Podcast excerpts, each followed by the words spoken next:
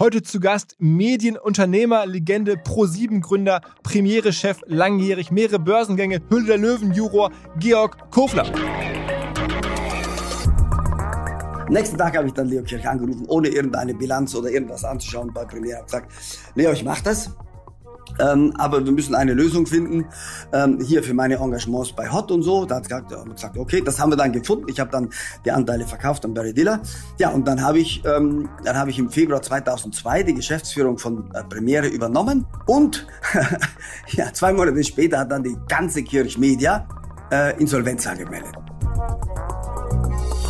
Let's go! Go, go! Herzlich willkommen beim Westermeier. Hinweis auf die neue Kombinatorik von Vodafone. Was kann man bei Vodafone kombinieren als Geschäftskunde vor allen Dingen?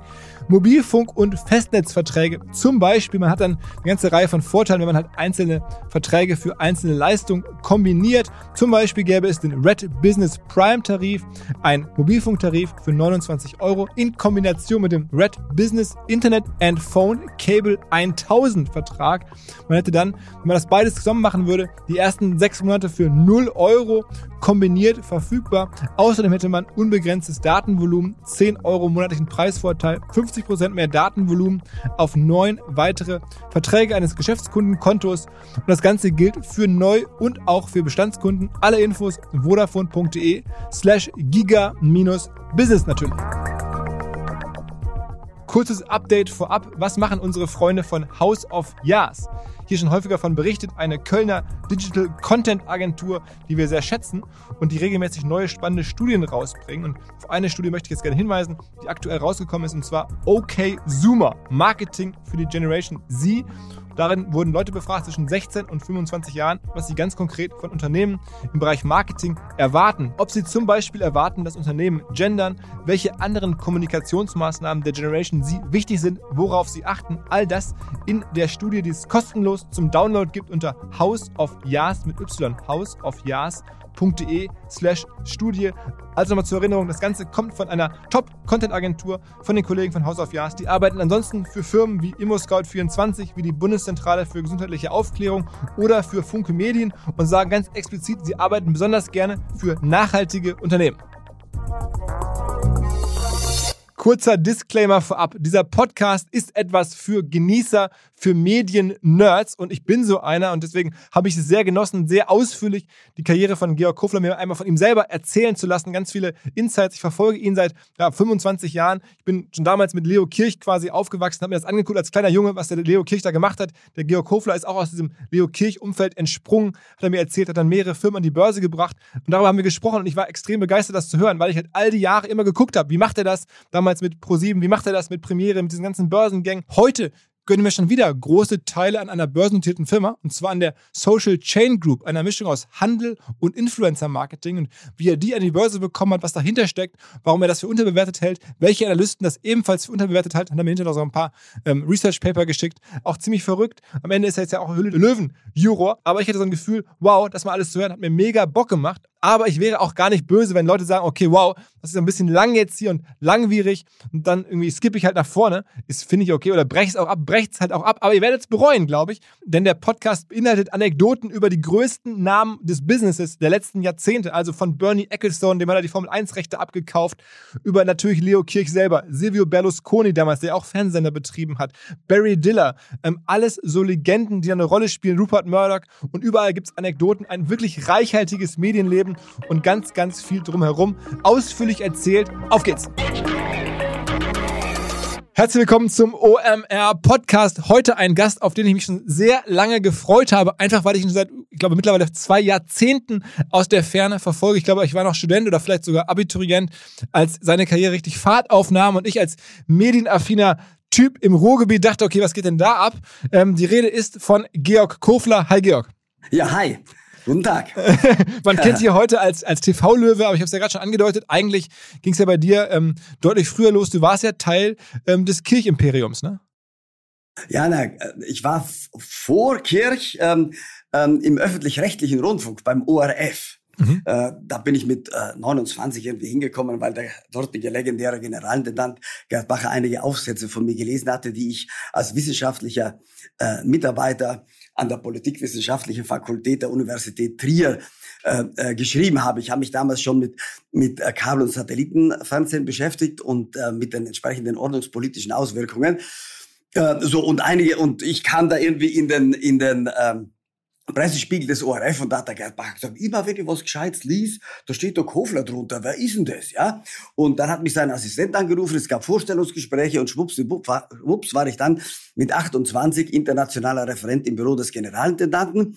Das war natürlich äh, ein, ein gewaltiger Sprung für mich und auch ein großes Glück ähm, äh, bis dann Gerd Bacher abgewählt worden ist, weil er sich dem Wunsch des SPÖ, damaligen SPÖ-Bundeskanzlers Fred Sinowatz widersetzt hat, einen Informationsintendanten äh, der äh, richtigen politischen Couleur äh, zu besetzen. Und da wurde er abgewählt. Und das hat mich so empört, also diese Verbindung, diese politische Kungelei im öffentlich-rechtlichen Rundfunk, ähm, äh, dass ich dann äh, Stante Bede gekündigt habe. Und dann hat eben ein Mann aus München angerufen, sein Name war Leo Kirch, und dann nahm das alles hier seinen Lauf. Ja, so zwei, drei Jahre später war ich dann Geschäftsführer mit 31 eines maroden Senders namens Eureka Television.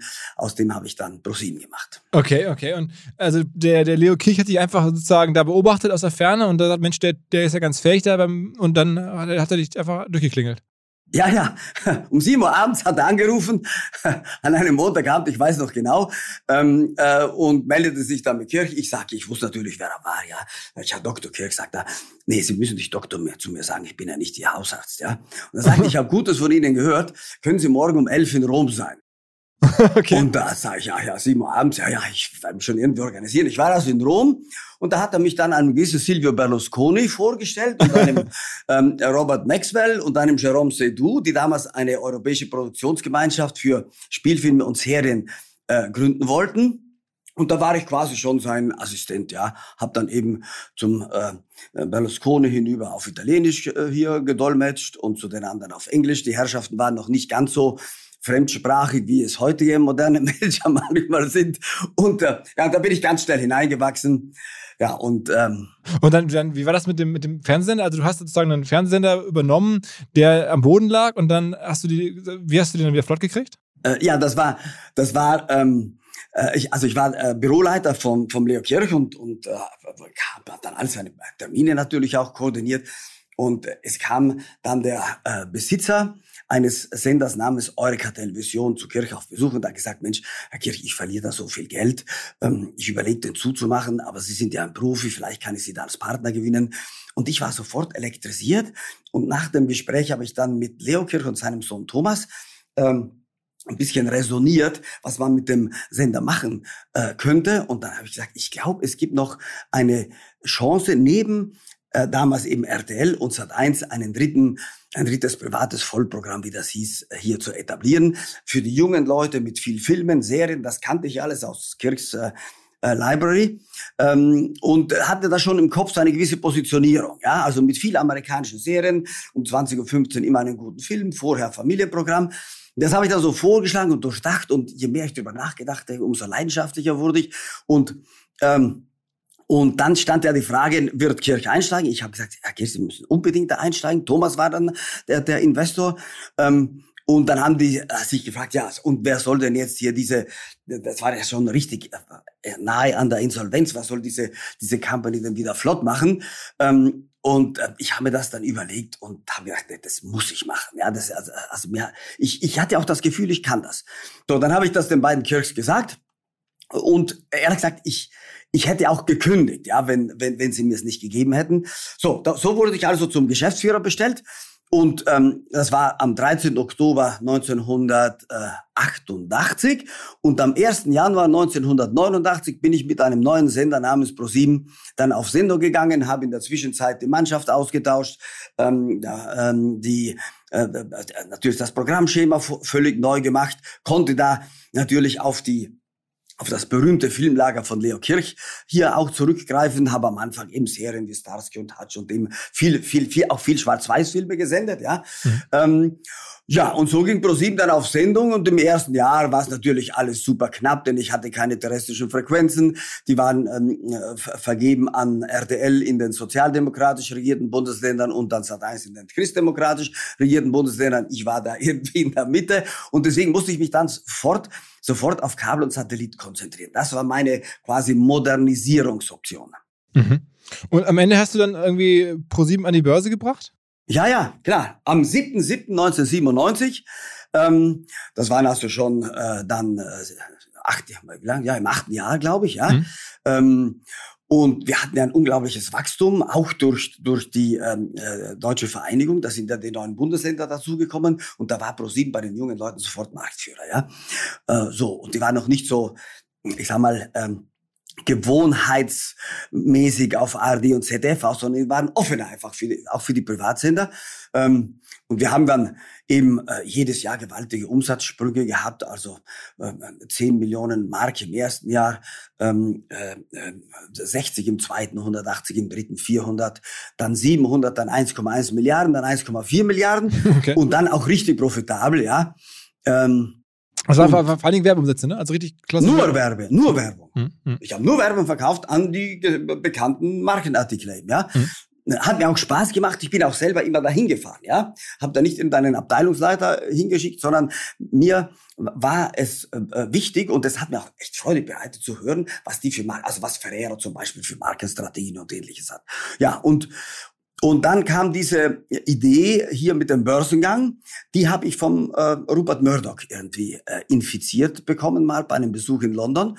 Ähm, und ähm, ja, und das war ja damals ein völlig neues Ding.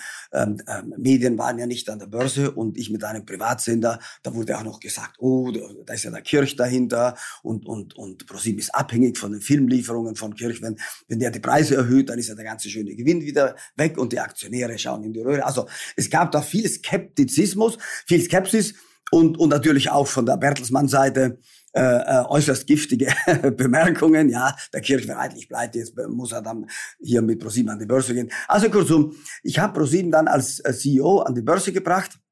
Wir hatten ein Emissionsvolumen von 1,1 Milliarden D-Mark. Mhm. Und als ich nach einer zweiwöchigen Roadshow dann aus, aus San Francisco zurückflog, hatte ich im Orderbuch ähm, äh, also Unlimited Orders, hören Sie mal genau zu, von 62 Milliarden D-Mark.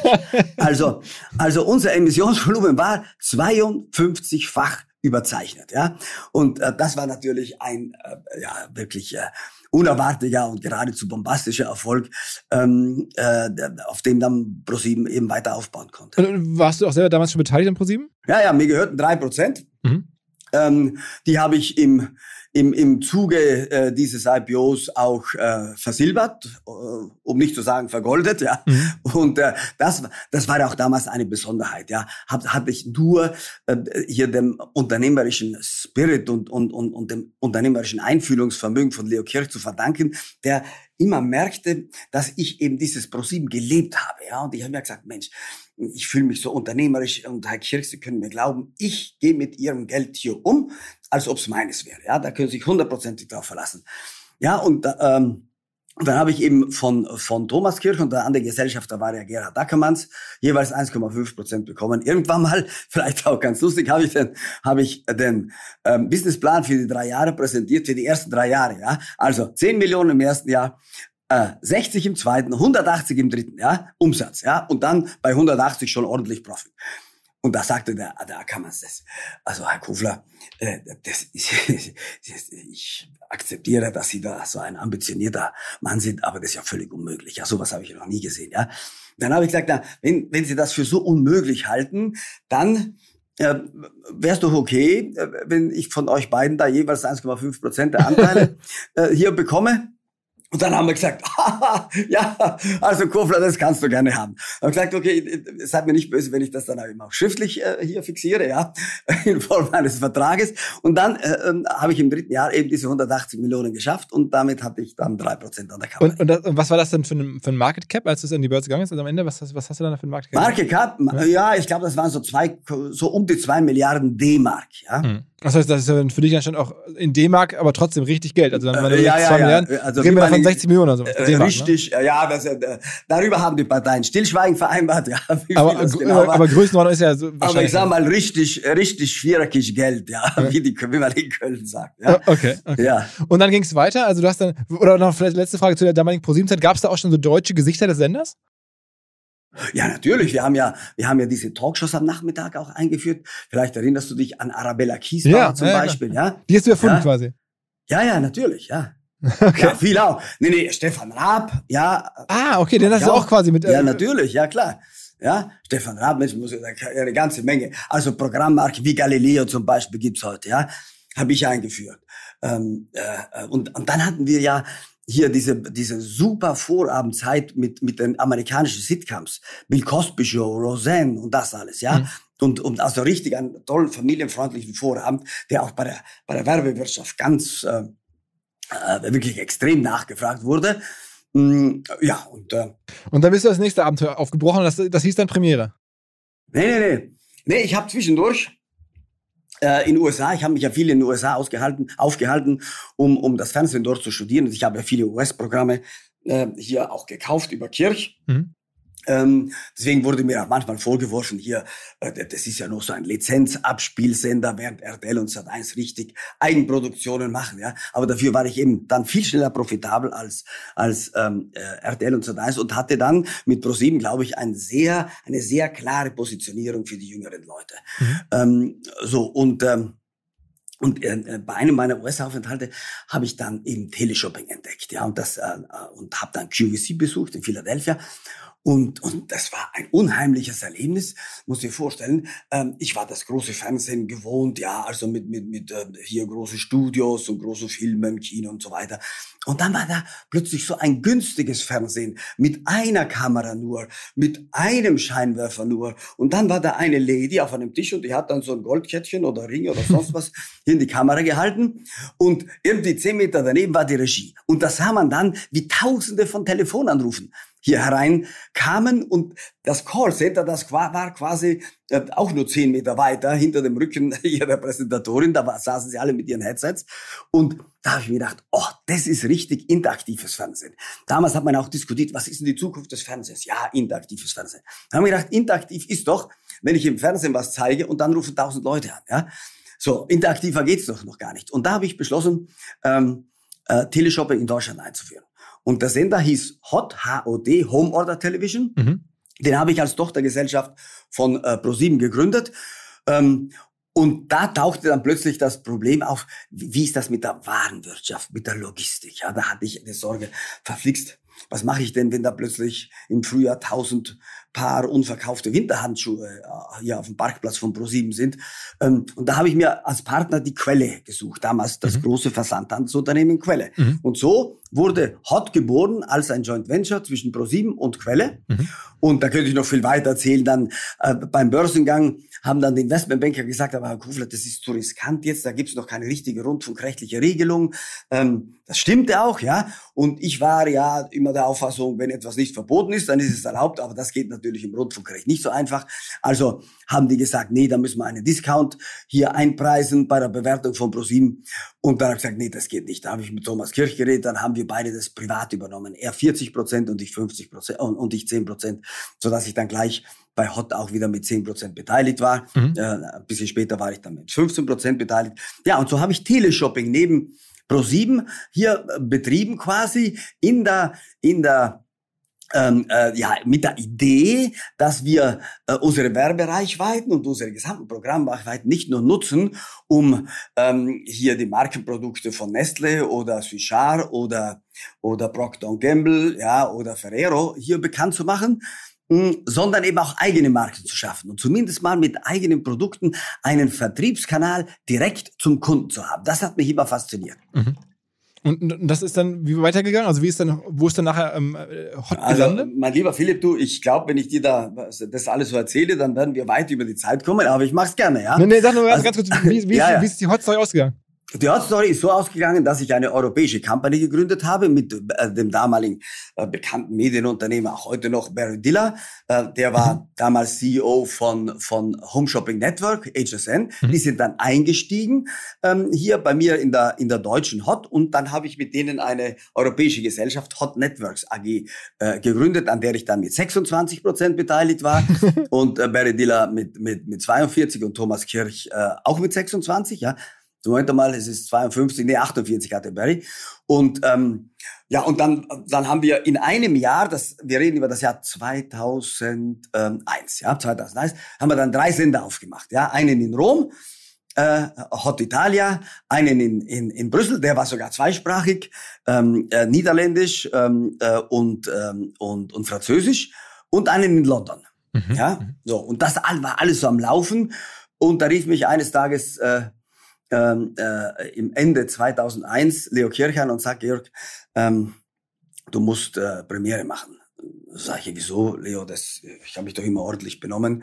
äh, äh, wieso, wieso bedrohst du mich damit? Ja, da hat er gar keinen Spaß verstanden ähm, und äh, hat gesagt, überlege das und ruf mich morgen an. Hat aufgelegt. Ja, da wusste ich, hoppla, das ist ernst gemeint.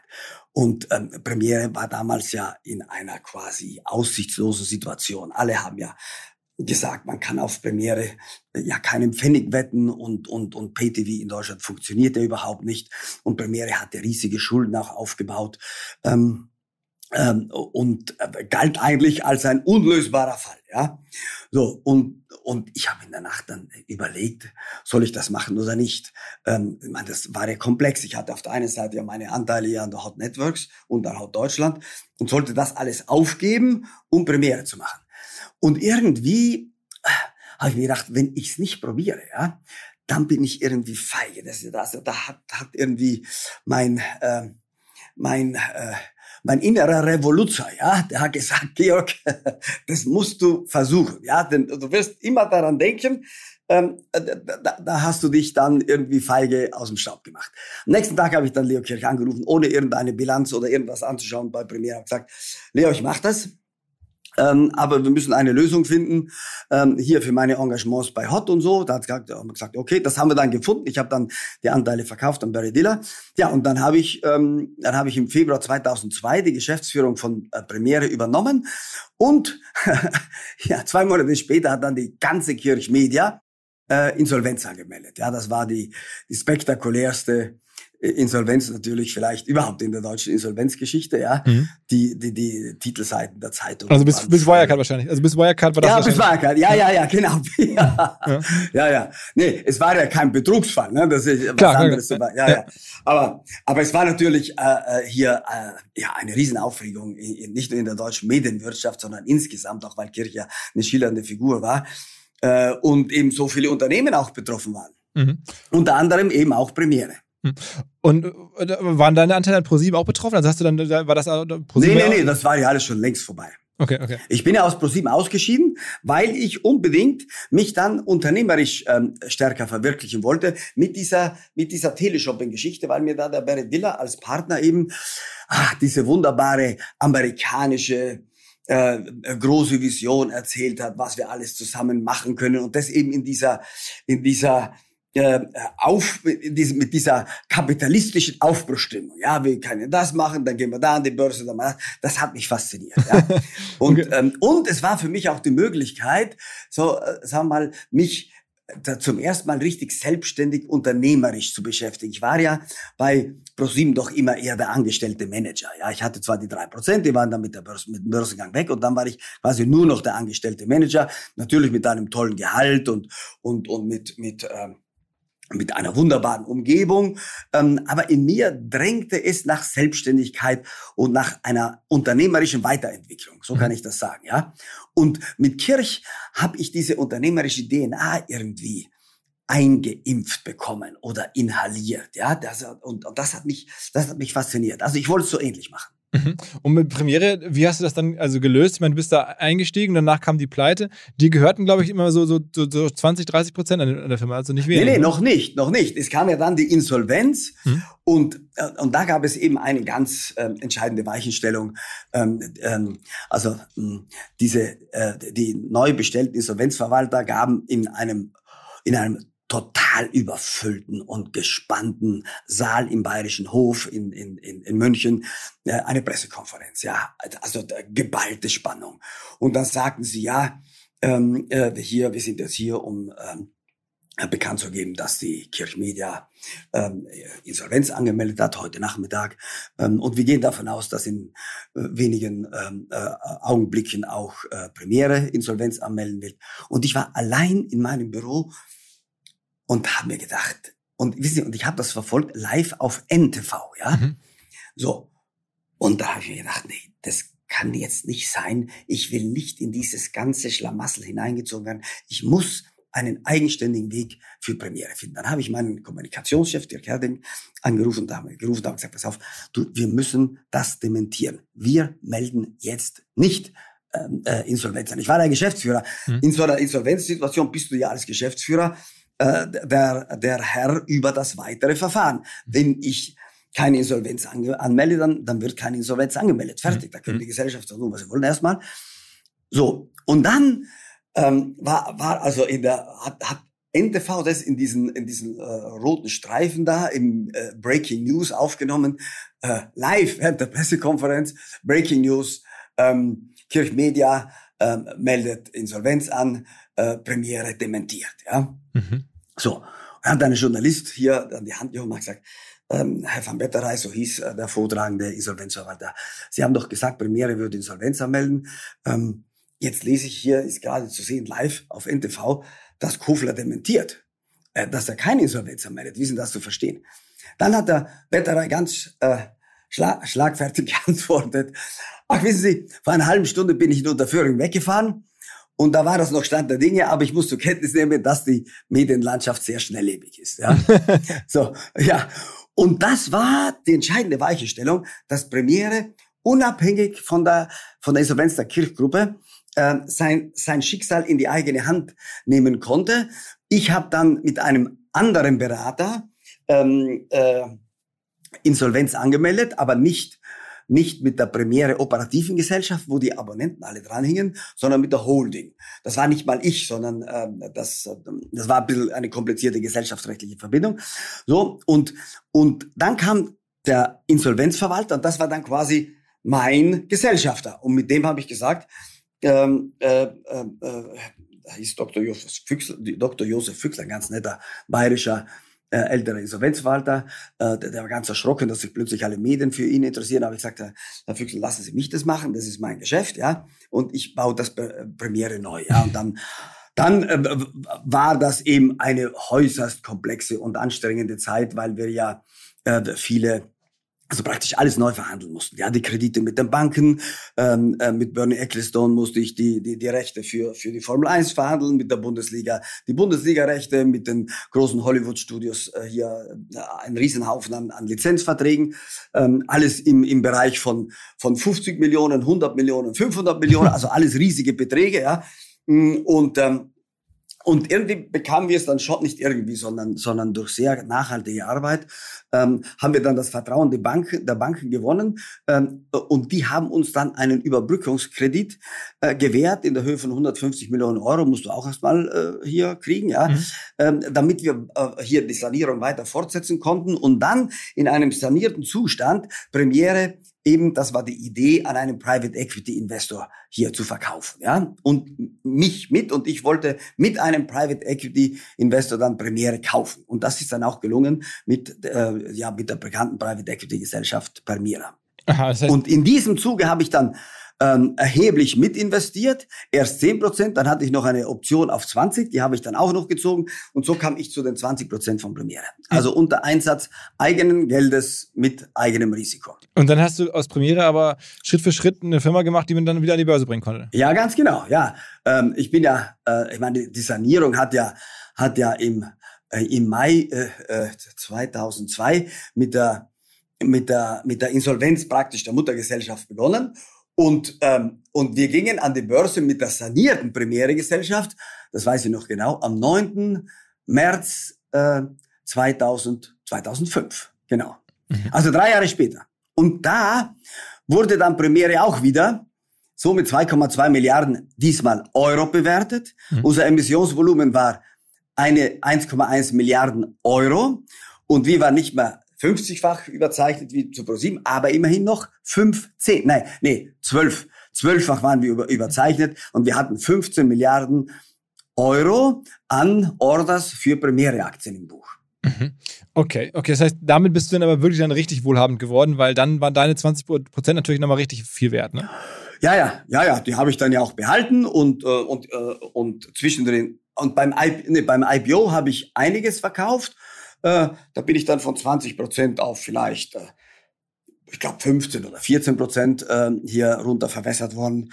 Ähm, und ähm, ja, und den Rest, äh, meine Güte, das ist auch wieder eine lange Geschichte. Den Rest habe ich irgendwann mal auch verkauft, ähm, als ich beschlossen hatte, aus dem Mediengeschäft auszusteigen. Mhm. Und, und sag mal in, in Kurzform, äh, du hast sie aber Zahlen gesteigert. Du hast ja sogar geschafft, glaube ich, für ein oder zwei Jahre, dass Premiere dann auf einmal profitabel war, was ja nicht sehr einfach ja, war. Ja, ja, klar, ja. Nee, wir sind ja an die Börse gegangen ähm, mit einem Umsatz von ungefähr ähm, 1, sagen wir mal 1,1 Milliarden Euro und 137 Millionen positiven EBITDA. Mhm. Und das war, das war jetzt dann vor allen Dingen Pay, also es waren die, die, die Abonnentengebühren. Ja, nur Pay, ja. Also Pay und ein bisschen Werbung. Ich habe, ich ähm, äh, muss ähm, mir vielleicht den Makel nachsagen lassen, dass ähm, ich die Werbung auch wieder eingeführt habe bei, bei Premiere. Aber die war deutlich kürzer, als sie jetzt bei Sky ist, ja. Aber ich habe hab mir gedacht, wir haben eine herrliche Zielgruppe. Hier, diese Abonnenten. Und, und zwei Minuten Werbung oder drei Minuten Werbung schadet ja nicht. Ähm, das ähm, ist ja auch irgendwie ein, ein belebendes Element. Ähm, und, und das war für uns eben, diese Werbeeinnahmen, äh, ja, die waren für uns pures EBITDA, ja, das dazugekommen ist. Und sagen wir jetzt äh, so anekdotisch gefragt, in all der Zeit, du hast ja mit einigen äh, Legenden der Szene, also mit Berlusconi hast du gerade erzählt, mit Kirch mhm. selber, mit, mhm. äh, mit Barry Diller. Mhm ähm, mit, mit Bernie Ecclestone. Also ich meine, mhm. deine Verhandlungspartner oder Gesprächspartner, das ist ja das Who is Who der, weiß ich nicht, Medien oder, oder, oder generell so, so, so Kreativlandschaft damals gewesen, Businesslandschaft. Ja, ja. wer, wer war der krasseste, der am meisten auf dich gemacht hat? also, also insgesamt schon der Leo Kirch, ja, weil das einfach ein Vollblutunternehmer war. Und ich habe seine Risikobereitschaft bewundert. Und auch, ich meine, der war ja dann nicht mal der Jüngste, 70, 75 Jahre alt. Und seine Begeisterungsfähigkeit, ja. Und da habe ich mir gedacht, boah, also das ist für mich ein Vorbild, denn du bleibst jung, solange du neugierig und begeisterungsfähig bist. So, der krasseste Typ war natürlich der Bernie Ecclestone, ja. Dem, dem dem ähm, habe ich gesagt am Telefon, äh, lieber Bernie, äh, du lieferst jetzt statt äh, sieben äh, Digital Streams, ja, der hatte da ja von der Formel 1 so viele unterschiedliche Streams äh, für die Übertragung und ich wollte nur weniger haben. Und dann hat er glücklicherweise auch von sich aus einige eingestellt. Und dann habe ich mit ihm gesagt, ja, äh, hier, lieber Bernie, ähm, äh, as you are delivering less, uh, could we talk about um, a fair compensation? Und dann war am anderen Ende des Telefons nichts mehr zu hören eine Weile. Und, und dann sagte er, George, please don't ask me to be fair. ja, da, weißt du, wie du mit solchen Leuten verhandeln musst, ja. Aber hat geklappt. Also, ja, es hat geklappt, ja, aber nur natürlich, indem ich gesagt habe, sonst machen wir das halt gar nicht. Und, und damals hatten wir mit Premiere natürlich schon, schon ähm, äh, äh, eine gewisse, eine gewisse äh, Machtstellung, weil wir der einzige PTV-Sender in, Deutsch, in Deutschland waren. Mhm. Und sag mal, die, äh, die Beziehung zur Kirch, war das dann für dich äh, bis zum Ende ein, ein, sozusagen ein, ein, Partner oder ein Freund oder, oder war das dann nochmal vorbei, als du da, als er dann pleite gegangen ist? Wie muss sich das vorstellen? Also wir hatten zwischendurch ähm, eine, ich sag mal, eine schwierige Zeit, weil mein eigenständiges Vorgehen bei Premiere ihm nicht so gefallen hat. Er hätte gerne mit, äh, mit einigen seiner engeren Mitarbeiter da quasi noch Premiere in der Einflusszone gehabt und da bin ich quasi ausgebrochen. Ja, ähm, das hat er zwischendurch ähm, nicht gemocht, aber als ich dann hier Premiere saniert hatte und, und an die Börse gebracht habe, da hat er mich angerufen, gratuliert ähm, und äh, hier mir seinen großen Respekt äh, ausgesprochen. Und ab dann äh, waren wir wieder regelmäßig äh, Mittagessen oder ich bin zu ihm ins Büro und er hatte da ja so einen italienischen Koch, der hat wunderbaren Fisch in äh, Salzkruste mit Spinat dazu gemacht, ja. Und, äh, und dann haben wir da äh, geplauscht, ja. Aber Geschäfte haben wir keine mehr, mehr zusammen gemacht. Der, der, hat ja am Ende seines Lebens gar nicht mehr so viel gemacht, ne? Der war ja dann irgendwie auch sehr, sehr krank, ne? Ja, nee, der hat aber wahnsinnig viel gemacht. Der hat ja diesen Prozess gegen die Deutsche Bank ja, geführt. Ja, ja, genau. Das war ja eine Mammutaufgabe, ja, mit x Anwälten und so weiter. Und er hat ich habe einmal scherzhaft gesagt, er gesagt, hab gesagt, Leo, früher warst du Medienunternehmer, jetzt bist du Prozessunternehmer, ja. Also welchen Aufwand der betrieben hat, um gegen die Deutsche Bank hier zu argumentieren, weil er der festen Auf, ähm, Auffassung war, dass ähm, der damalige Vorstandsvorsitzende äh, der, Rolf Breuer, Bank, ne, Rolf Breuer, in so einem Interview, das er da mhm. irgendwo in New York mal gegeben hatte, ähm, indem er gesagt hat, dass er äh, hier aus Bankensicht äh, sich nicht mehr vorstellen kann, dass hier die Kirchgruppe weiteres Eigenkapital bekommen würde. Ja? Und damit hat er diesen ganzen ähm, Insolvenzrutsch äh, hier ausgelöst und Kirch war überzeugt, hat er auch mal gesagt im Spiel, sehr plakativ, der Rolf hat mich erschossen, ja. Ähm, und, und, und Kirch war der Meinung, da, da hat ihn die Deutsche Bank in Insolvenz getrieben und wollte dafür, ähm, er wollte dafür, ich sag mal, nicht Rache, aber, aber Schadsatz. mit, mit, mit Ernie Ecclestone eine Fair Compensation. Ja? und, ähm, und irgendwann einmal kam die auch in Form von, ich glaube, ungefähr 900 Millionen Euro. Aber da ist der liebe Leo schon in Ruhe verschieden. Mhm. Also er hat seinen Triumph nicht mehr erlebt, was ich wirklich traurig finde für ihn. Seit neuestem darf ich auch hier im Podcast regelmäßig von unserem Partner der ersten Stunde erzählen. Die Kollegen von Audi unterstützen uns wirklich schon seit den allerersten Ausgaben von OMR. Damals 2012, 2013 war Audi dabei.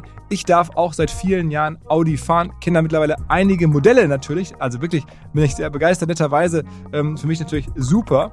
Und werde entsprechend auch häufiger gefragt, Mensch, kannst du mal einen Kontakt zu Audi machen? Habe ich ja auch schon häufiger erzählt. Jetzt kann ich das ganz offiziell, also keinen Kontakt, sondern ich kann auf eine Website hinweisen, die es extra wegen uns gibt, nämlich die audi.de slash omr.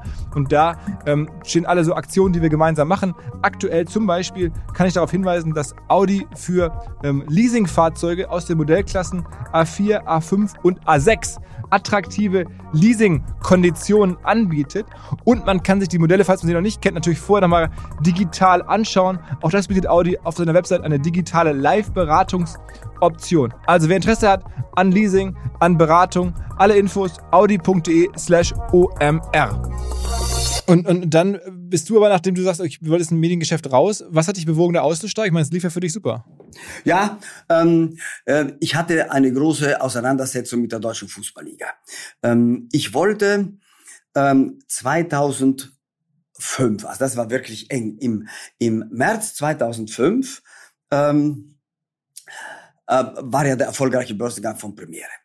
Und im, also wir hatten dann schon eine starke Stellung auch und, und waren auch kapitalmäßig ganz gut ausgestattet. Und unser nächstes Ziel war, die Übertragungsrechte der deutschen äh, äh, Bundesliga äh, exklusiv zu bekommen. Ähm, und zwar, und das heißt äh, äh, einfach ausgedrückt, ohne die Sportschau der ARD. Also ich wollte die Sportschau der ARD unbedingt ablösen oder oder äh, eliminieren, brutal gesprochen, ähm, weil ich der festen Überzeugung war, dass wir damit noch eine Million, vielleicht 1,5 Millionen Abonnenten hier für Premiere bekommen könnten. Und äh, ich habe das am Beispiel äh, von Murdoch gesehen, der ja in, in Großbritannien, dem Mutterland des Fußballs, ja, ähm, äh, eben diese Exklusivität für die für die Premier League äh, hier bekommen hat. Ähm, da war dann die, die, ersten, äh, die erste Free-TV-Berichterstattung auf BBC 2, glaube ich, am Sonntag um halb elf Uhr abends. Das heißt, das ganze Wochenende über, wenn man da Bilder von, von oder sogar Live-Bilder oder Zusammenfassungen sehen wollte von der Premier League, dann musste man eigentlich Sky abonnieren. Ja? Und das hat Sky einen unglaublichen Push und Bekanntheitsgrad mhm. gegeben. Und ähnlich wollte ich das in Deutschland machen. Ähm, und da gab es dann eine Ausschreibung der DFL, also Deutsche Fußballliga, und da haben sie sechs Szenarien angeboten. Und ein Szenario darunter war ähm, Exklusivrechte, alle ohne die Sportschau der ARD. So, und ähm, ich habe auf sehr demonstrativ auf ähm, die äh, fünf Szenarien, in denen irgendwie die Sportschau äh, noch vorkam, äh, habe ich ein Euro geboten, ja, pro Szenario. Und auf das eine ohne äh, die ARD Sportschau ähm, 360 Millionen. so, also äh, äh, äh, wie man sagt, ein, ein, ein no, in no unclear terms, ja. Mhm. Und ähm, so und dann gab es natürlich eine große hier Diskussion ähm, ähm, äh, und die, die DFL war auch gespalten. Ähm, ähm, da, manche haben gewarnt, dass sie dann zu abhängig würde ähm, von Premiere. Auf der anderen Seite habe ich ihnen erklärt, dass ähm, äh, richtig große Fernsehgelder nur über Pay-TV für den Fußball kommen würden. Auf der einen Seite, auf, auf der einen Seite haben sie immer zu mir gesagt, ja, ah, Kofler, Sie müssen viel mehr bezahlen für die Bundesliga-Rechte. Und schauen Sie doch mal, was England bezahlt. Ja, wir, Sie zahlen hier 250 Millionen, in England sind es schon 700, 800, 900, ja. Da habe ich gesagt, Freunde, dann müssen wir einfach vergleichbare Wettbewerbsbedingungen haben, wie, wie, wie damals hieß es B-Sky, dann Sky ähm, in England. Also wir brauchen diese Exklusivität, denn dann werden wir mehr Abonnenten haben und wir können euch höhere, höhere ähm, äh, Lizenz äh, hier Gebühren für die, für die Bundesrechte hier. Äh, äh, Bundesliga-Rechte bezahlen. Und das ist ein unlösbarer Zusammenhang. So, dann ähm, äh, ich dachte auch, ich kann das äh, gewinnen, weil äh, es ja sonst keine so richtige Alternative in dieser, in, in, in dieser Größenordnung äh, hier gab. Ähm, aber da mh, hm, kam doch jemand auf, der ähm, äh, äh, hier immerhin 250 Millionen geboten hat, inklusive der Sport. Also sprich, der, die Sportschau sollte dann noch weitermachen. Und die ARD hat zu meinem Entsetzen ähm, auch noch äh, äh, mit den Rundfunkgebühren, ja, muss man sich ja mal vorstellen, einfach mal hier von 50 auf 100 Millionen erhöht, ja. Hier für ihre für ihre Sportschau. Und wer war der andere, der dann mitgeboten hat? Ja, das war das war ähm, hier die, äh, Unity Media, die Kabelgesellschaft aus Nordrhein-Westfalen und Hessen. Aha. Und die haben gedacht, ähm, so, ähm, jetzt nehmen wir Premiere mal die Fußballliga-Rechte weg. Dann werden alle Abonnenten von Premiere zu uns strömen und dann sind wir die großen Kabelanbieter, die alles anbieten können. Free TV, Pay TV, Internet, ja, äh, Telefon, da gab es ja diese Vorstellung Triple Play, Quadruple Play, ja, und dann macht man das wie in den USA. Äh, dann bietet der Kabel, äh, äh, äh, bietet die Kabelgesellschaft einem Haushalt eben alles an und dann haben sie eben eine riesige Kundenbindung und können dann weiter und weiter und weiter äh, immer neue Services verkaufen. So, und die Rechnung ist dann nicht aufgegangen. Die haben wir dann einen neuen Sender gegründet. Der hieß ähm, Arena. Äh, vielleicht kannst du dich erinnern. Ja, Arena. Ja, ja. So, und Arena sollte also nun der neue Bundesliga-Sender werden. Ähm, und ähm, äh, ja, und ich habe dann hier meinem Team gesagt, Freunde, pass auf, so gehen wir nicht vom Platz. Ja, Jetzt werden wir mal ein Lehrstück an Defensivmarketing machen. Ähm, und das lautet, wir behindern ähm, das Entstehen von Arena, wo immer wir können, ja. Und ich bin dann ja, ich bin ja ins Studio gegangen, habe an unsere Abonnenten Ansprachen gerichtet, dass sie natürlich weiter Fußball hier äh, sehen können. Wir haben dann ja 2006 war ja die, die, das Sommermärchen, die mhm. Fußballweltmeisterschaft in Deutschland, die hat ja Premiere vollständig live übertragen und zwar erstmals in HD. Das, das kommt heute irgendwie so ganz äh, altmodisch rüber, aber damals war das echt eine Revolution, ja. So, und also äh, wir haben da alles ähm, äh, äh, öffentlich auch im Gang gehalten, dass es bei Premiere weiterhin Fußball gibt. Und dann hatte Arena ein großes Problem, die mussten nämlich auf Satellit, ja. Und da brauchten sie neue Decoder. Und sie brauchten ein neues Verschlüsselungssystem. Und das haben die großen Strategen etwas unterschätzt. Und sie dachten, sie könnten bei Premiere aufs Verschlüsselungssystem drauf. Und das habe ich mit allen Mitteln versucht zu verhindern. Also kurzum, dann äh, Arena kam nicht so richtig aus dem aus dem Quark, wie man salopp sagt. Ja, also sprich, die Zuwachszahlen äh, der Abonnenten lagen weit, weit hinter den Prognosen zurück. Und auf der anderen Seite, die Kosten waren schon da. Und ähm, da ergaben sich also neue Verhandlungssituationen. Beim Endspiel äh, äh der äh, Fußball-Weltmeisterschaft äh, hat, äh, haben mich dann irgendwie später hier die Investoren äh, angerufen, ob ich morgen noch da wäre, also in Berlin, und ob man sich treffen könnte. Und so haben wir es Schritt für Schritt. Äh, hier haben wir äh, so Pakete verhandelt, ja. Ähm, und ähm, äh, im, äh, im äh, so ja im April ähm, 2007, ja, das war also wir, wir hatten die die Saison 2006 ähm, noch die, die äh, also die die die Sommer äh, die Rückrunde hatten wir noch bei Premiere. Und dann die die Herbstrunde äh, der Bundesliga, die war dann bei Arena 2006 wohlgemerkt, ja und dann ging es so ins Jahr 2007 rein ähm, und wir haben da verhandelt über Weihnachten. Ähm, und ich wusste, die kommen und kommen. Also, also deren Zahlen blieben weit, weit hinter deren Erwartungen zurück. Und somit hat sich Monat für Monat meine Verhandlungsposition verbessert. Und äh, der Endstation war dann, dass ich im April verkünden konnte, ähm, mit äh, einem gewissen äh, Selbstbewusstsein und dann schon einer inneren ziemlich großen Freude, dass, dass alle Bundesliga-Rechte wieder bei Premiere seien, zurück waren und wir konnten, wir konnten ähm, einen großen Teil dieser Rechte mit neuen Aktien der Premiere AG bezahlen. Ja, also die die ähm, Unity Media hat die Rechte eingebracht als eine Art Sachkapitalerhöhung und Premiere konnte dann mit Premiere Aktien sich diese Rechte kaufen und damit wurde Unity Media eben auch ein Aktionär ein wichtiger Aktionär von Premiere ähm, mit, ich glaube, so ungefähr 14 Prozent. Das war auch ein Kampf mit dem Kartellamt natürlich damals auch noch. So, kurzum, aber dann hat also Arena den Betrieb eingestellt. Ähm, und ich hatte wieder mit Premiere also alle Rechte. Und dann rief mich äh, der Christian äh, äh, äh, Seifert? Seifert an. Der hat bei mir äh, bei äh, ProSieben auch mal in der Marketingabteilung gelernt und sagte, Georg, ähm, äh, jetzt hast du ja wieder alle Rechte und wir müssen uns jetzt äh, hier unterhalten über die nächste äh, Vertragsperiode. Und die geht dann, die ging dann also von 2009, also wir waren so im Juli 2007, als wir da so gesprochen haben, ähm, und wir sollten dann über die Vertragsperiode 2009 bis 2012 sprechen. Und da habe ich mir gedacht, boah, jetzt noch mal das Gleiche, ja. Also diese vielen Intriganten alle äh, äh, und, und Spieler und Hinterrückspieler äh, bei so einer Ausschreibung, ja, das ist schon ist schon ist schon hier ähm, anstrengend, ja. Äh, wieder so ein, die gleichen Argumente und und und und noch mal die Sportschau, ja. Und ich hatte das Gefühl, ähm, das Match gegen die öffentlich-rechtlichen kann ich nicht gewinnen weil die ein so breites politisches Backing, Backing haben, ähm, mit x Ministerpräsidenten in deren, in deren Rundfunkreden, äh, die alle gesagt haben, weil die auch für ihre, ihren Wählern da irgendwie ähm, quasi ähm, mit, mit freigebig ja, erscheinen wollten. Nee, also ähm, hier die, die, die Fußball, Fußball ist hier ein soziales Gut, das kann man nicht einfach so quasi hinter einem Paywall hier wegsperren, äh, dass du so und ähm, ähm, und, und die waren immer tendenziell für die Sportschau, ja. Und da war mir klar, hm, jetzt nochmal mit der Sportschau, das bringt Premiere nicht mehr weiter, ja.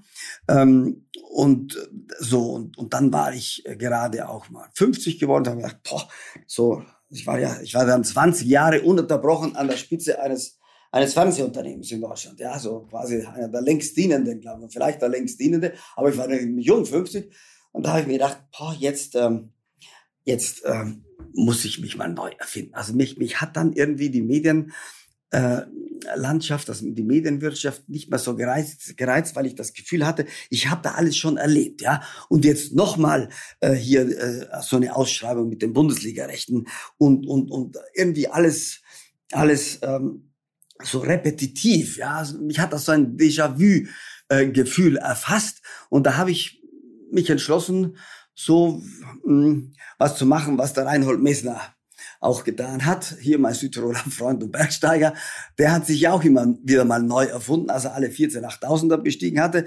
Ich sag, dann hat er dann Abenteuer eben gemacht in, in Grönland oder auf der Antarktis oder durch die Wüste gelaufen. Ich sagte, ich muss mir was Neues einfallen lassen. Ja, ich will mir, ich will irgendwie neue Gesichter, neue Geschichten erleben ähm, und ähm, eine, auch eine neue unternehmerische Herausforderung. Und da habe ich beschlossen, relativ flott ähm, also innerhalb weniger Wochen, dass ich äh, aus der Medienwirtschaft aussteige. Habe das meinem Aufsichtsratsvorsitzenden bei äh, Premiere auch äh, mitgeteilt und das ging dann relativ schnell, ähm, so dass ich dann, glaube ich, ähm, glaube es war der 9. August 2007, äh, Premiere verlassen habe im besten Einvernehmen mit einer sehr berührenden Mitarbeiterversammlung ja, und danach war ich sozusagen ein äh, freier Mann äh, in freier Wildbahn mit allen Möglichkeiten offen. ähm, habe man den Rest meiner Premiere-Aktien dann auch verkauft. Ähm, ja, und was habe ich gemacht? Äh, ja, zwei Wochen später habe ich eine neue Firma gegründet. Das ist dann dieses, ja. das, da bist du in die Energiebranche eingestiegen? Ja, ja, ja. Ich habe die Gruppe Georg Kofler gegründet. Das war gedacht als eine Beteiligungsholding. Und meine erste Idee für ein äh, unternehmerisches Engagement war tatsächlich Kofler Energies, nämlich Energieeffizienz. Weil ich habe mir gedacht, also ähm, in Zukunft wird ja ähm, Energie mindestens genauso gebraucht wie Fernsehen, vielleicht sogar mehr. Und ähm, der sparsame Umgang mit Energie ähm, wird immer ein großes Thema sein. Ja, also habe ich mir dann äh, einige Ingenieurunternehmen äh, hier gekauft, äh, die einen tollen Track Record hatten bei der energetischen Sanierung von großen Gebäuden, also Frankfurter Flughafen und ähnliches, ähm, und auch ähm, kleineren Einheiten. Ähm, äh, für mich war klar, äh, der Gebäudesektor in Deutschland ist ja auch heute noch so, ja, ist ja eine der größten, ich sag mal, passiven Energiequellen, weil der am meisten Energie verschwendet wird durch alte Heizungen, durch alte Lüftungen ähm, äh, und ähm, äh, so. Und das war dann quasi meine neue Energiequelle, also die die energetische Sanierung. Mhm. Okay. Und das hast du ein paar Jahre gemacht und da auch eine Firma an die Börse gebracht, glaube ich, ne? Ja, ich habe eine gekauft, die war schon notiert, ja, ähm, an der Börse. Ich habe da nichts gemacht, sondern, äh, sondern das, ich bin da irgendwie dazu gekommen und ähm, ja, dann habe ich die äh, erworben und genau und die war dann an der Börse. Die haben wir dann im Kofler Energies AG hier umgetauft und darunter waren dann eine Reihe von Beteiligungen im Sektor der Energieeffizienz, also die verschiedenen Disziplinen ähm, von äh, Ingenieurblanung für große Gebäude, ähm, ja, also spektakuläre Aufträge teilweise, ähm, ähm, auch das, ähm, ich glaube, ja, auch, äh, auch das Springer Hochhaus, das neue äh, hier Springer Gebäude, wurde von Kufler Energies geplant, teilweise jedenfalls, ja. Und ähm, ähm, äh, und hier auch die Staatsbibliothek unter den Linden und ähnliche Dinge, also komplexe Bauvorhaben. Ähm, aber dann eben auch zum Beispiel äh, Contracting, äh, das nennt man, ähm, äh, das nennt man äh, hier ein, ein Geschäft, das ist ein Geschäftsmodell, bei dem ähm, also der, der Anbieter, der Kontraktor, also sprich die Kofler Energies, äh, eine neue Lüftungsanlage oder, oder, oder Heizungsanlage vorfinanziert und dann, äh, äh, ähnlich wie ein, ein, ein äh, Leasingmodell, äh, werden diese, äh, wird das auf Raten zurückbezahlt. Und der Witz dabei ist ja, dass ähm, das Hotel oder wer immer der Kunde da ist, ähm, dann eben viel Energie einspart, vielleicht ein Drittel der Energiekosten auch einspart. Und durch diese Einsparungen können sie dann die Raten bezahlen. Und irgendwann einmal ist das alles zurückgezahlt nach zehn Jahren und dann haben sie immer noch eine aktive, äh, hier energieeffiziente äh, Lösung gefunden. Und so bin ich auch im Fußball dann zu, äh, zu, zu Union Berlin beispielsweise gekommen.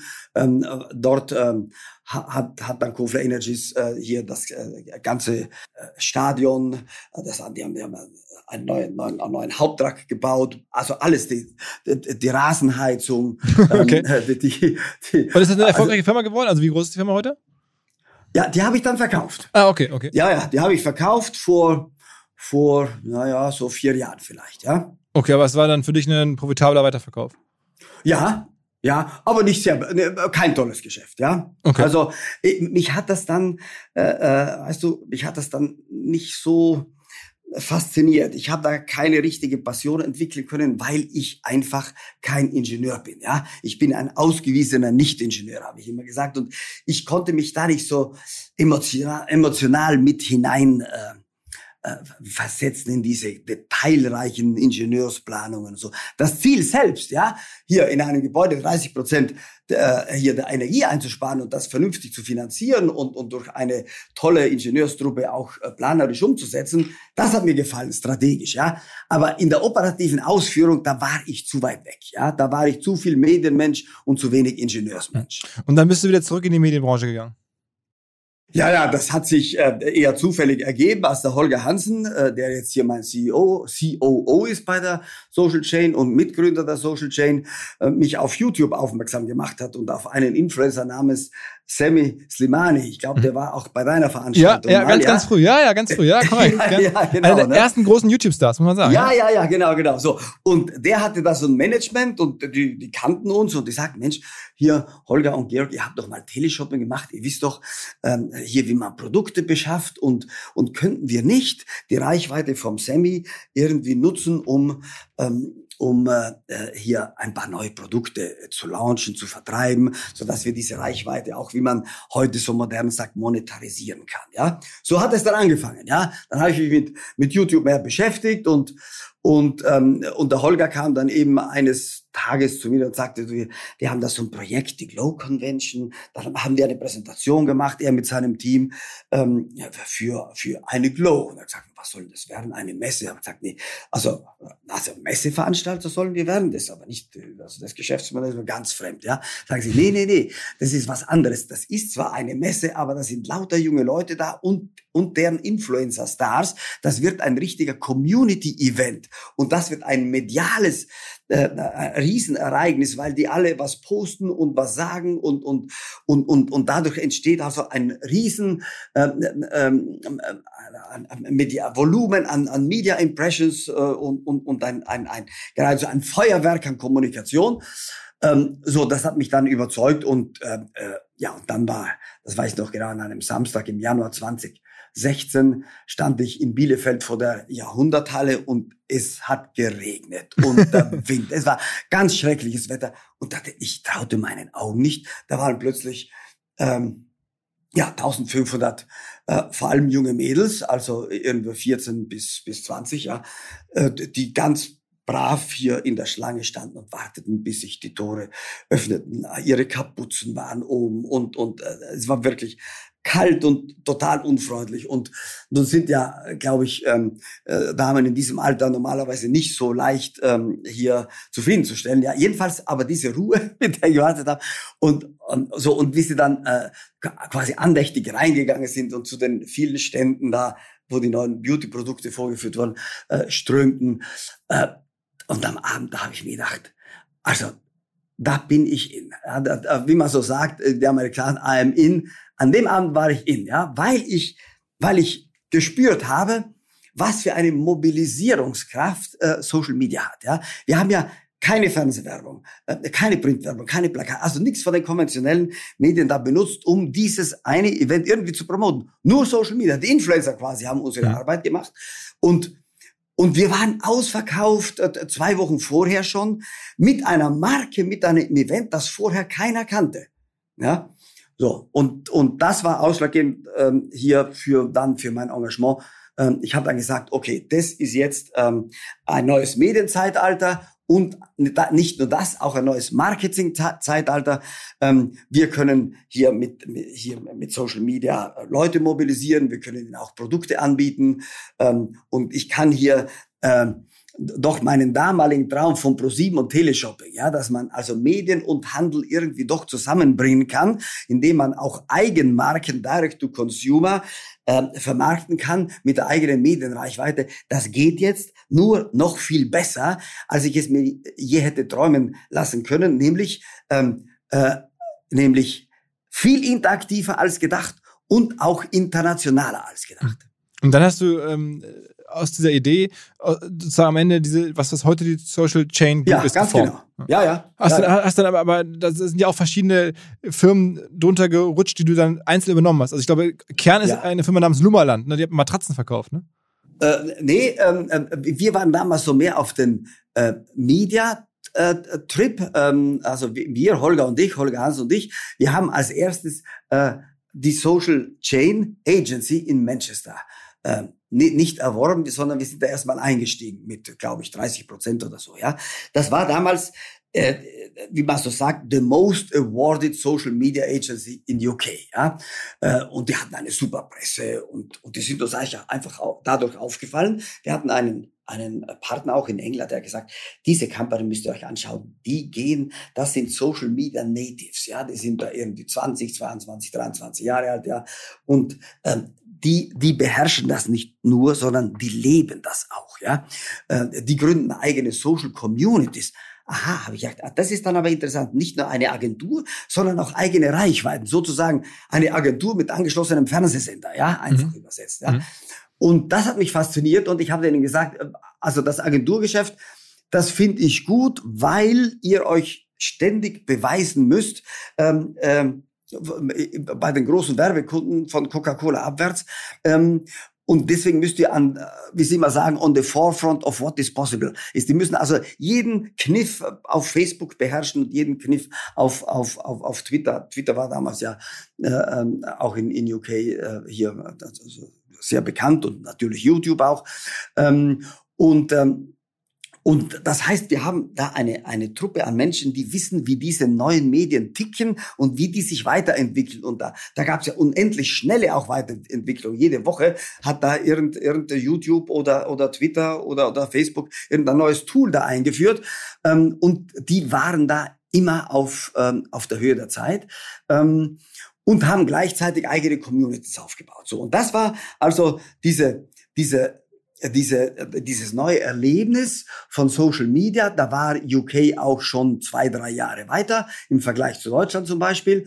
Ähm, und da habe ich gespürt, da wächst eine neue Mediengeneration heran, also sprich eine neue Generation von Medien im technischen Sinne, aber auch eine neue Generation von Medienmachern. Ja? Mhm. Und mir war sonnenklar, ich werde nicht hier der neue Spezial-YouTuber werden oder, oder, oder hier Live-Video auf Facebook machen machen. Ähm, aber ich verstehe da so viel, dass ich spüre, dass das, also dass ich ein Ansprechpartner bin für diese äh, jungen jungen Leute. Ähm, und ich glaube, das haben die auch auch so gesehen und so sind wir da langsam dann auch in die Mehrheit gekommen und Social Chain wuchs. Ähm, und war wirklich erfolgreich in UK. Und dann haben wir in Berlin, und dann haben wir gesagt, so, jetzt haben wir Reichweiten und, und das, das, das Social Media Marketing Know-how, ja. Äh, von den äh, hier besten äh, Natives, äh, die das tagtäglich im, äh, wie ich sagte, leben und mhm. selber im eigenen, mhm. mit der eigenen Leidenschaft betreiben. Äh, so, und dann ist uns ähm, in, in Berlin ähm, öfters, öfter mal ähm, ein gewisser ähm, äh, Vanja Oberhof über den Weg gelaufen, ähm, der mir gefallen hat, weil er so einen unternehmerischen ähm, Impetus hatte, so eine Passion und gesagt hat, ja, ich, ich, ich, ich erwerbe das und das. Und der hatte Lumaland dann, der ist bei Lumaland eingestiegen, ja. Und die haben mich beeindruckt durch ihr Amazon-Know-how, ja, also durch dieses Produkt-Know-how, Produktsourcing, Logistik, äh, neue Produkte entwickeln, ähm, äh, so, also, äh, also das andere, quasi die andere Komponente, die wir gebraucht haben, um äh, was wir heute Social Commerce nennen, zu betreiben, ja. Und ähm, so und dann ähm, hat mir gefallen, dass die auch ähm, äh, Eigenmarken hatten, dass sie nicht abhängig waren von von den Lieferungen Dritter so, und dann äh, kam eine, eine Gesellschaft noch dazu, die hieß Ravensberger, hieß, heißt auch heute noch, handelt mit Matratzen. So, jetzt sind wir beim Matratzenthema. Ähm, und äh, die, die hat mich beeindruckt, weil die online so viele Matratzen verkauft hat. Da habe ich gedacht, Mensch, online? Normalerweise Matratzen kaufen, da gehst du da in so ein, so ein, äh, Möbelhaus oder sowas, mhm. ja. Mensch, ja, und dann habe ich den Unternehmer kennengelernt und, und jedenfalls haben wir beschlossen, äh, dass wir, wir wollen ja eigentlich Online-Business, wir wollen E-Commerce machen, aber ich sage mal, so eine E-Commerce Next Generation, nämlich ein E-Commerce eingebettet in Communities und in Social Media Marketing, also eine Art Social First E-Commerce, ja. So, und das eben auch international. Da waren ja unsere Freunde dann in England schon da. Die, die, die, die, die hatten auch ähm, eben Communities, deren Reichweiten ja zu, zu einem Drittel oder vielleicht zur Hälfte sogar schon in USA waren. Äh, und so richteten wir unseren Blick eher äh, dann international aus. Und ähm, mit äh, Vanya haben wir dann eben einen Deal gemacht, dass wir unsere Social Media Assets eingebracht haben in seine Lumaland AG. Die war dann äh, ganz klein technisch gelistet hier im Freiverkehr äh, in Düsseldorf. Und daraus entstand dann eine gemergte äh, neue Company und die nannten wir die Social Chain AG. Das Social Chain AG. Und das Ganze ist ja noch nicht lange her. Also im Oktober 2019 fand dieser, dieser Merger statt, fand diese Einbringung statt. Äh, dann kannst du dir ja vorstellen, wenn so viele Gesellschaften, junge Gesellschaften beieinander sind, was das für ein Chaos ist, ja. Äh, jeder hat sein eigenes System. Viele haben noch gar kein, wissen noch gar nicht mal so, wie, wie eine kapitalmarktfähige Buchhaltung funktioniert, von Controlling ganz zu schweigen. Also da hatten wir mal ein halbes, dreiviertel Jahr richtig zu tun, um diese Companies einigermaßen zu integrieren. Und das ist ja nicht nur eine Frage von IT-Systemen, sondern auch eine Frage von Mentalitäten. Welche Menschen kommen da zusammen? Ich habe immer gesagt, da, da, da treffen dann zwei DNAs aufeinander. Ja, die, die Medienleute äh, mit ihrer eigenen DNA, die sich, die sich für Produkte normalerweise gar nicht interessieren, sondern nur für das nächste tolle Video, ähm, äh, für die nächste tolle Grafik, ja, für die, für die, für die, für die ähm, äh, äh, Engagement Rate, ja, äh, hier ihres neuen Post und so weiter, ähm, und die sich nicht interessieren, wie die Logistik für ihre Matratze funktioniert, ja. So und dann eben auch die Produktleute, ähm, die eben eine, eine Matratze äh, oder oder ähm, äh, ich weiß nicht, ein Zelt hier äh, ordern können und, und perfekt zusammenbauen können und die Logistik perfekt beherrschen, ja, ähm, aber kein Verständnis haben, äh, wie, wieso da jetzt ein neues Videos gema äh, Video gemacht werden soll ähm, oder wenig Verständnis dafür. So und diese Integration, das haben wir eben als besondere Führungsaufgabe dann auch ähm, hier verstanden und ich glaube jetzt sagen zu dürfen, dass diese Social Chain AG, obwohl ja, sie noch ein junges Unternehmen ist, aber jetzt immerhin an die 750, 800 Mitarbeiter hat und in diesem Jahr so, also mindestens, sage ich mal, so an die 320 Millionen Euro Umsatz macht, ähm, dass wir jetzt auch geistig integriert sind, dass wir natürlich, wir haben viel Geld investiert in in, in IT-Systeme und äh, in ein professionelles Finanzwesen mit kapitalmarktfähigem Reporting, also ähm, mit IFRS, ähm, mit IFRS ähm, hier. Und was verkauft jetzt im Wesentlichen? Also was sind eure Kernprodukte gerade? Ja, pass auf. Ähm, also wir, ich, ich, wir nennen das, wir haben da quasi zwei Bereiche. Wir nennen das eine Social Commerce, das sind unsere E-Commerce Companies und, und Marken und das andere ist Social Media. Also im Social Commerce, also ähm, sehr viel Freude bereitet uns da zum Beispiel Coro, ja, mhm. hat in Berlin äh, seine, seine Headquarters und versendet haltbare Nahrungsmittel aller Art. Mhm. Ähm, in großen Paketen und die haben jetzt auch ähm, ähm, hier ähm, über die ganzen Lockdowns hinweg. Ein, wie viele E-Commerce-Companies eben einen riesen Schub erfahren. Ähm, da bin ich eingestiegen vor vier Jahren und da haben die eine Million Umsatz gemacht. Und in diesem Jahr gehen die in Richtung 60 Millionen Umsatz, ja, mhm. und richtig international. Und sie machen 90 Prozent ihres Marketings nur mit Social Media, also vor allem mit größeren und kleineren Influencer, Influencern, super effizient, ganz toll organisiert, tolle Unternehmer, ähm, äh, rollen das alles jetzt international aus. Und das Italien. ist aber auch Teil von Social Chain jetzt? Ja, ja, ja. Wir, mhm. wir besitzen ähm, äh, 57 Prozent an der Coro. GmbH. Ja? okay, das ist also ein, eine, eine ist der, einer der Umsatztreiber. Das heißt, deren, deren, Umsatz ist dann auch Teil, also deren Umsatz wird dann sozusagen auch als. Wird Social konsolidiert, mhm. genau, mhm. in der, in der Social. Mhm. Dann haben wir auch im, im Food-Bereich, wir nennen das Social Commerce Verticals. Ähm, äh, Im Food-Bereich haben wir noch eine große Company, die heißt Klassen Bio, äh, ist in Hamburg ähm, und ist auch spezialisiert auf Trockenfrüchte und, und ähm, äh, Nüsse aller Art. Äh, die beliefert auch den Handel. Das war eine ganz interessante Komplementärsituation. Die Core Euro hat sich online stark entwickelt. Und die geht jetzt aber auch in den Handel, weil, was weiß ich, Alnatura oder Revi oder DM es auch toll finden, eine populäre Online-Marke da zu haben. Und, ähm, äh, und für Chorus ist es schön, weil die ja da quasi neue Kunden beko äh, bekommen, die sonst eben eher, sagen wir mal, in, in, den, in den stationären Handel gehen, aber die jetzt merken, oh, Coro, das kann man ja auch online kaufen. Also das befruchtet sich gegenseitig, während Klassenbio eher vom Handel herkommt und wir jetzt mit unserem Social ja, Media Know-how und Social Commerce Know-how ähm, diese Marke Klasse Bio unglaublich schnell, ja, und das sehe ich mit Begeisterung, ja, äh, von null quasi auf 100 bringen, ja, also von null, quasi null Umsatz im letzten Dezember auf mehrere Millionen Umsatz online schon, schon in diesem Jahr. Mhm. So, das ist, das ist der Food Vertical. Dann haben wir, haben, hast du schon angesprochen, Home and Living. Also da haben wir Urbanara. Also mhm. finde ich wirklich schön. Eine tolle, toller Webshop, der sich, der professionell gemanagt ist und, und also mit Eigenmarken alles rund um Wohnen, Interior Design äh, hier ähm, äh, anbietet und, und ja, nicht nur wächst, sondern geradezu explodiert. Also 50 Prozent Wachstum und sowas ähnliches, ja. Ähm, äh, dann haben wir eben unsere, unsere Matratzen auch, Ravensberger, die werden jetzt modernisiert im Auftritt und da wird auch noch eine starke Social Media Komponente hier dazu kommen. Dann haben wir im Beauty Bereich äh, diverse äh, hier Marken, die auch von der Glow inspiriert werden ähm, und ähm, im Sport- und Fitnessbereich noch diverse Marken. Okay, und, und da kann man jetzt investieren. Also ich meine, das, das, das, das Social Chain Group ist wirklich ganz normal in Deutschland börsennotiert, ist, glaube ich, so aktueller Market Cap, habe ich geguckt, so um die 300 Millionen, ne? Ja, so 350 Millionen, genau. Und, äh, und äh, klar kann man da jetzt Aktien kaufen. Ähm, äh, kann ich auch sehr empfehlen. Ähm, Natürlich. ja, ja, nee, kann ich wirklich rein Gewisses empfehlen. Ich meine, ich bin ja mit meinem eigenen Geld da sehr intensiv. Wie, wie, groß ist hier deine. Position? Wie groß bist du jetzt da investiert? Ja, ähm, so 47, 48 Prozent. Okay. Oh, wow. Gehören okay, mir von der Social Chain AG. Ja? Mhm. So. Und ich bin der Aufsichtsratsvorsitzender und äh, glaube ich, äh, bin da, habe so viel Einblick, dass ich guten Gewissens sagen kann, also das ist, wird eine Company mit nachhaltigem Wachstum. Ähm, wir sind noch nicht ganz so liquide im Markt, weil wir den richtigen IPO noch nicht gemacht haben. Bisher quasi war das ja eine Börsennotierung, ich sag's mal salopp, ein bisschen durch die Hinter Hintertür, ja, weil eben Lumaland schon an der Börse war.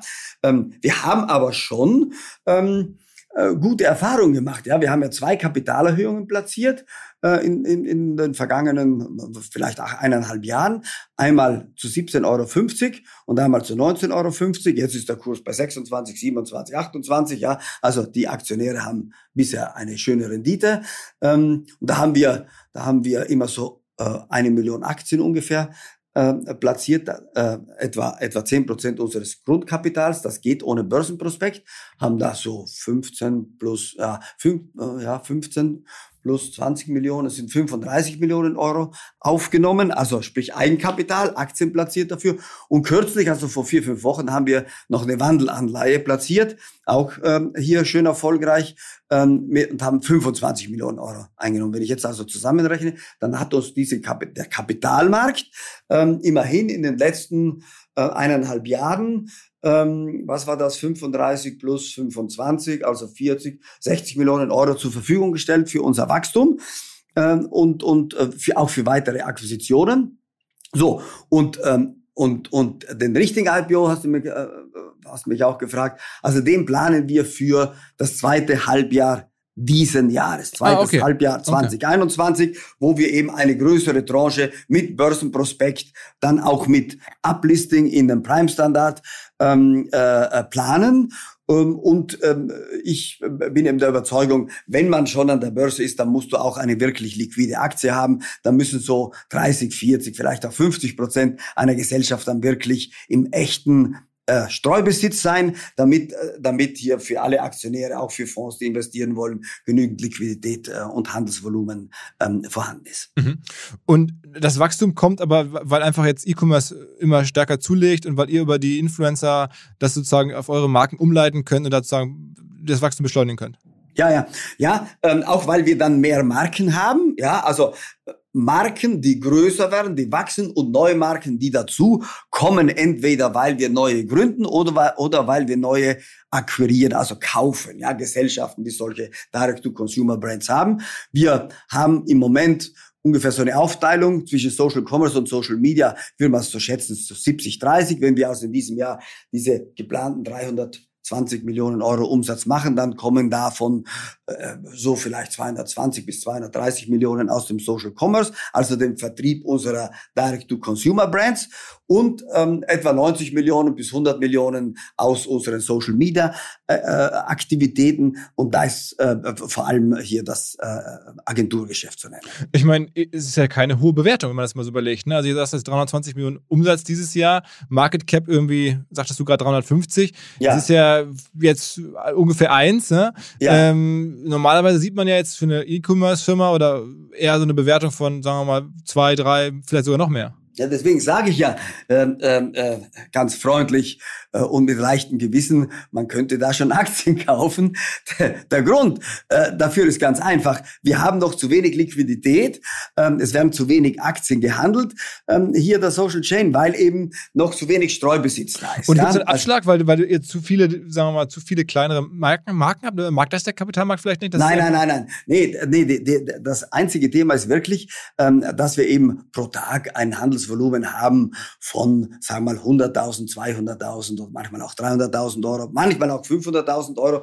Wenn ein Fonds aber dann mit einem größeren Ticket rein will, mit 5 Millionen oder 10 Millionen, dann ist das für ihn zu klein. Da gibt es eben bestimmte ähm, äh, Regeln, die sich viele Fonds selbst geben, dass sie unter einem bestimmten ähm, äh, äh, äh Handelsvolumengröße eben nicht einsteigen in eine Aktie. Ja, das wird sich ändern durch den Börsengang. Ja, dann werden wir ein viel, werden wir am Kapitalmarkt viel breiter aufgestellt sein, ähm, ähm, auch viel mehr Investoren haben, viel mehr Fonds ansprechen können ähm, und dann wird die Bewertung, glaube ich, ähm, ähm, äh, in eine angemessene Größenordnung kommen, ähm, wie das für E-Commerce Companies oder eben auch für für Companies, die so eine Story haben wie wir, das ist schon ein bisschen unique auch, ja, sagen wir mal ähnlich wie die Hut Group vielleicht äh, in England, aber wir sind noch mehr Social Media lastig. Ich glaube, diese Kombination zwischen zwischen Direct to Consumer Brands und Social Media Know-how, ja, da, wir, weißt du, durch diese Kombination, deswegen habe ich so eine Freude auch mit dieser Firma, weil so viel neue Kreativität entsteht, ja. Und äh, ich glaube, das sehen auch viele Investoren so. Wir haben super Feedback ähm, in unserer Investor Relations Arbeit, aber die meisten sagen eben, ihr müsst erst noch richtig an die Börse kommen und dann investieren wir. Aber ähm, ähm sag mal, du hast gerade selber gesagt, so ein bisschen das Vorbild ist so eine Art deutsches äh, The Hut Group, äh, könnte man so formulieren. Äh, ja, ähm, äh, äh, ja, Vorbild ist immer so eine Sache. Ja, man muss eigentlich schon äh, ja, seine eigene Positionierung verfolgen. Aber wenn man was Ähnliches sucht, ja, dann ist es die Hut Group. Aber ich würde sagen, mit einem um, Unterschied, dass wir im Social Media Bereich äh, mit dem ganzen Agenturgeschäft auch noch versierter sind. Ja, die Hut Group hat eine längere Geschichte, die sind im ganzen Produkt und im IT-Bereich, im Logistikbereich. Ja, äh, sind die weiter voraus. Die sind die uns voraus. Ja, aber das holen wir jetzt so ähm, Monat für Monat und Jahr für Jahr natürlich auf. Ähm, aber dieses spezielle Social Media Know-how, das kannst du nicht so einfach aufholen. Oder du kaufst dir irgendwelche Agenturen. Das machen, ich glaube, macht der Hut Group, die schauen sich da auch um. Ähm, ähm, äh, aber wenn du mich fragst, wir wollen auch kein deutsches Hut Group, sondern eher schon eine, eine wirklich internationale Company sein. Wir peilen ja in diesem Jahr zum Beispiel in, in den USA ein Umsatzvolumen so rund um die 100 Millionen Dollar an. Ja? Also wir sehen uns da schon als eine wirklich international aufgestellte Company. Wir haben äh, Headquarter in Berlin, aber eben auch ähm, hier wichtige Niederlassungen in, in London und Manchester und in New York ähm, äh, und in San Diego. Mm, also, also diese internationale Komponente, die ist uns schon wirklich wichtig.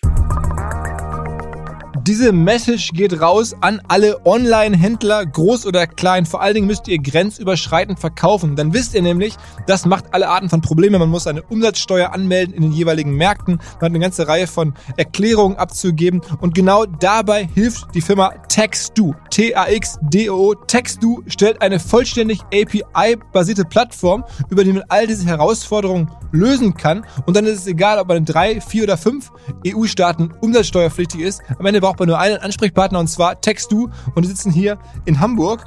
Die haben außerdem Schnittstellen zu all den großen Marktplätzen, Amazon, eBay, zu den ERP-Systemen, Plenty Markets oder Shop-Systemen wie Shopify, Shopware. All das bieten die an. Ganz viele Firmen, die hier aus dem OMR-Podcast bekannt sind, Ankerkraut, Little Lunch, Snox, nutzen bereits ähm, Textu. Und es gibt einen Deal für denjenigen, der Textu ausprobieren möchte. Und zwar einfach kurze Mail schicken an omr.textu.com und bekommt dann für die ersten drei Monate ein kostenloses Grundpaket, das sonst 89 Euro im Monat kosten würde.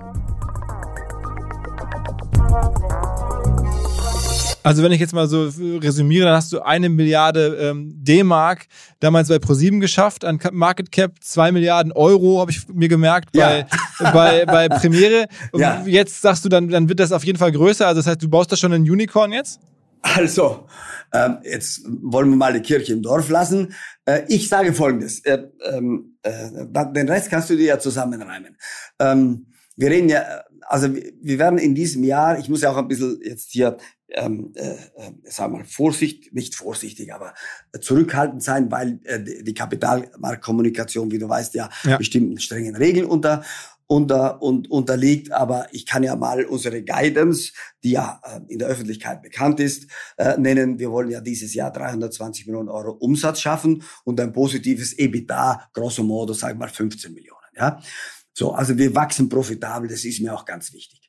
So, und, ähm, und wir haben auch schon gesagt, dass wir äh, in diesem Jahr noch ähm, vorhaben, das ein oder andere Target ähm, im Bereich Direct-to-Consumer Brands zu übernehmen.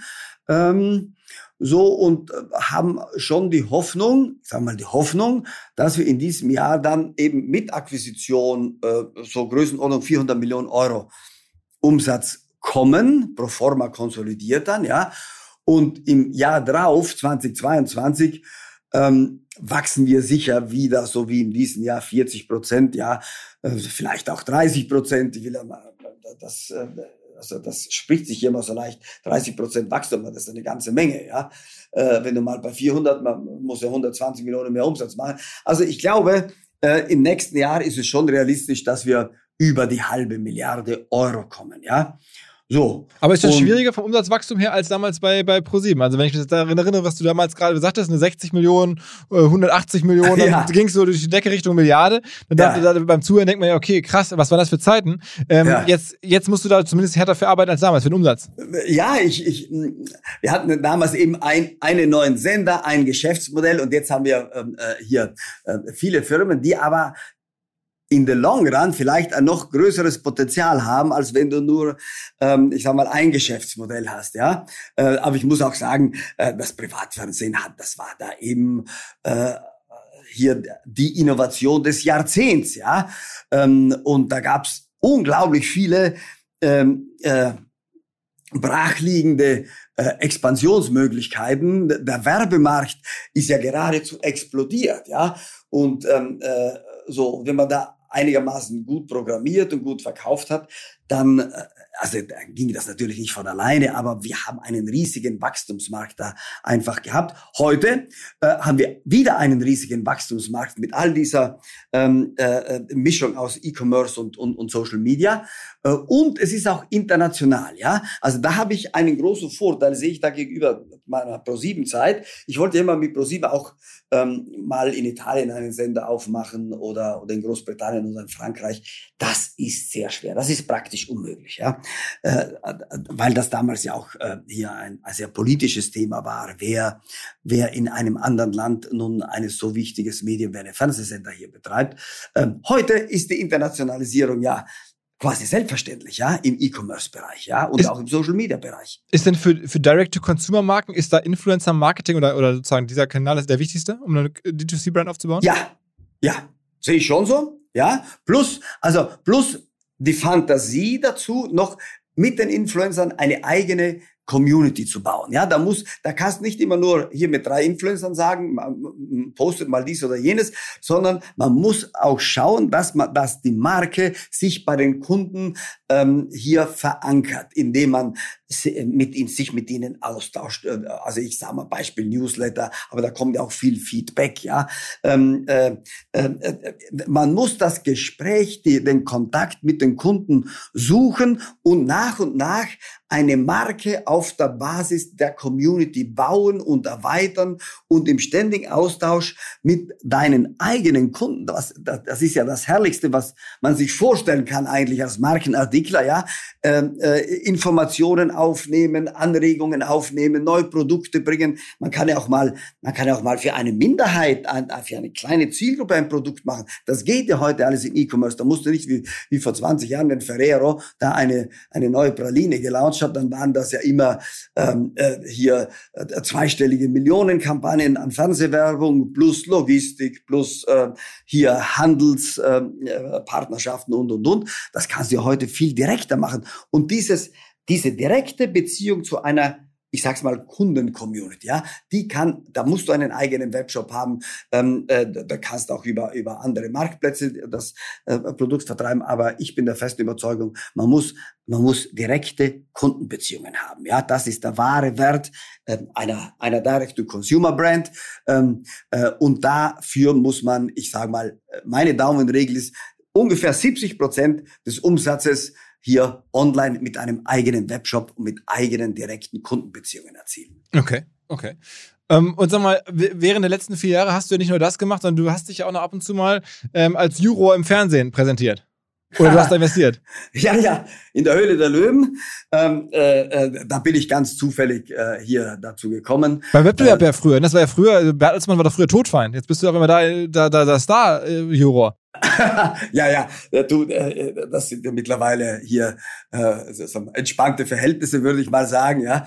Ähm, äh, Und ähm, äh, die, die, die, äh, die Show, die Höhle der Löwen, ist ja quasi ein kleines Universum für sich. Aber ich habe ja nichts gegen Bertelsmann und das Thema Kirche ist ja auch längst erledigt. Ja, also im, im Moment äh, stehe ich ohnehin der Sendergruppe rund um RDL äh, etwas näher, weil ich eben durch meine durch meine äh, hier äh, Aktivität mit Höhle der Löwen mit äh, vielen Leuten dort eben auch in Verbindung bin, äh, auch mit mit mit äh, muss ich wirklich sagen, ähm, äh, einigen besonders talentierten Fernsehmanagern. Ich mag das Wort nicht. Ich sage mal Fernsehangestellten, Fernsehunternehmern. Ja, einer wie Bernd Reichert, den finde ich halt ganz toll zum Beispiel. Ja. Mhm.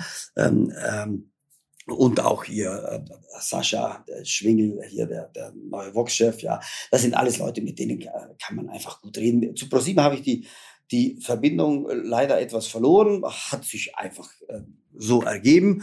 Ähm, so und und ähm, also insofern ist dieses Thema jetzt äh, äh, für mich äh, äh, völlig, ich sag mal, neutralisiert, ja.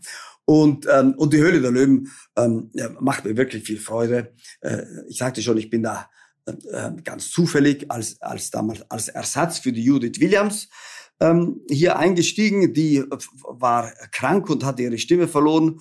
Ähm, ja, und ähm, äh, ich kenne ja Judith aus den Teleshopping-Zeiten. Ich habe sie ja zu, zu HSE 24 gebracht, ja.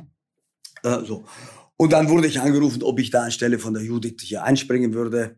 Äh, und das habe ich dann ganz spontan gemacht, ja. Und hast du da ein paar gute Investments gemacht? Ja, also auf jeden Fall, ja, auf jeden Fall.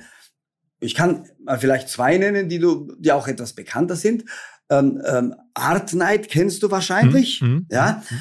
ähm, äh, mit zwei, also wirklich äh, beeindruckenden und, und, und talentierten hier Unternehmer, eine, eine Frau, ein Mann, kein Bärchen, ähm, äh, die äh, diese Firma äh, also wirklich beeindruckend aufgebaut haben, als die dann im Studio ähm, äh, waren ähm, witzigerweise muss ich sagen, das war mein erster Deal in der Höhle der Löwen, Art Night. Ja. Was machen ähm, die genau? Beschreib mal ganz in einem Satz. Ja, die, die äh, Art Night äh, ist, ist ein, ein Internetportal, wo sich die Leute verabreden, um gemeinsam zu malen zum Beispiel. Ja? Ähm, äh, oder zu backen, da gibt's eine Bake Night. Ähm, äh, oder einen Drink zu mixen, da gibt's eine Shake Night. Ja? Oder über Zimmerpflanzen ähm, äh, äh, sich äh, zu unterhalten und, und da Sachen auszuprobieren, das ist eine Plant Night. Ja? Aber das Wichtigste ist die Art Night. Und, und da habe ich mir gedacht, das ist ja toll, da können sich die Leute quasi übers Internet verabreden oder über ein, ein Online-Portal verabreden und treffen sich dann physisch. Ja? Also diese Company bringt Leute physisch zusammen, die gehen dann in ein in ein Restaurant, ein Lokal, das gemietet wurde. Da ist ein Künstler, der zeigt ihnen ähm, ein bisschen, wie man malt. Das ganze Malequipment ist schon da und ein Motiv dann auch. Das kann man buchen. Das kostet mal äh, 29 Euro, mal 39 Euro. Man kommt dahin, ähm, ganz entspannt und trinkt mal einen Prosecco vielleicht zusammen. So und dann wird gemalt, ja. Und dann hast du nach zwei Stunden ein Bild. Ähm, ähm, und, und äh, bist fröhlich und gehst nach Hause oder äh, oder lernst irgendwelche Leute kennen. Ähm, also diese Company hat sich phänomenal entwickelt. Was, sag mal, sag mal so die Eckdaten, also als du eingestiegen bist, was, was war die Bewertung? Ja, als ich eingestiegen bin, habe ich, glaube ich, für, ähm, für 150.000 Euro habe ich 10 Prozent äh, mhm. gekauft. Ja? Mhm. mhm. Und jetzt wären äh, diese, diese 10 Prozent wahrscheinlich, wahrscheinlich so um die 20 Mal mehr wert.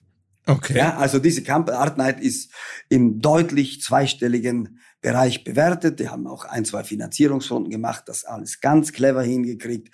Ähm, und ähm, haben in Berlin hier ein tolles Büro im Ullstein-Gebäude, äh, haben mittlerweile 50, 60 Mitarbeiter, sind äh, auch richtig äh, gut organisiert, ähm, äh, strukturell und, und, und auch strategisch ausgerichtet. Ähm, so, also das ist, also da dieses eine Investment, sage ich mal, macht alles gut, was ich sonst in der Höhle investiert habe. Und das zweite ist Vital. Vital geschrieben, V-Y-T-A-L. Das ist ein digitales Mehrwerksystem für Essen zum Mitnehmen und äh, Lieferessen. Also vermeiden von Plastikmüll. Das sind also Behälter äh, äh, für Salat, für Pizza, für alles Mögliche. Ähm, die kann man bei dem Partner in, in, in einem ähm, äh, Partnerrestaurant, eben wenn man dort was bestellt, äh, eben äh, abholen, äh, nimmt das Essen nach Hause und kann diese, diese Behälter wieder innerhalb von 14 Tagen zurückbringen. Und der Witz ist, dass das alles digital administriert wird. Da gibt es einen QR-Code drauf, da hast deine, deine App und die checkt das ein.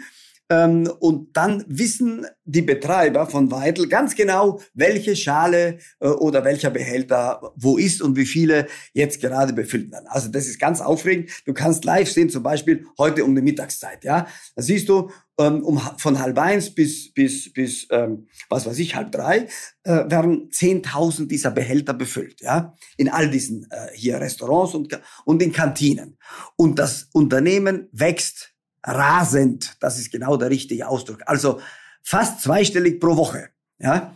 Und ähm, äh, hat auch tolle Unternehmer, die, äh, die auch nicht ganz mehr äh, die, äh, so jung sind, also die äh, jahrelange Berufserfahrung bei BCG, Boston Consulting, ähm, hatten, also ein wirklich äh, auch strategisch und, und auch operativ begabtes Unternehmerteam hier an der Spitze und, und das ist für mich immer das Wichtigste. Ja, äh, äh, du kannst ja nur als Unternehmer auf Leute setzen. Ja, das beste Geschäftsmodell wird ja nichts, wenn die Gründer nicht in der Lage sind, eine, eine, eine, ein strukturiertes Unternehmen zu bauen, Mitarbeiter zu begeistern, Geschäftspartner zu begeistern und die nächsten Schritte schon äh, vorauszudenken. Mhm.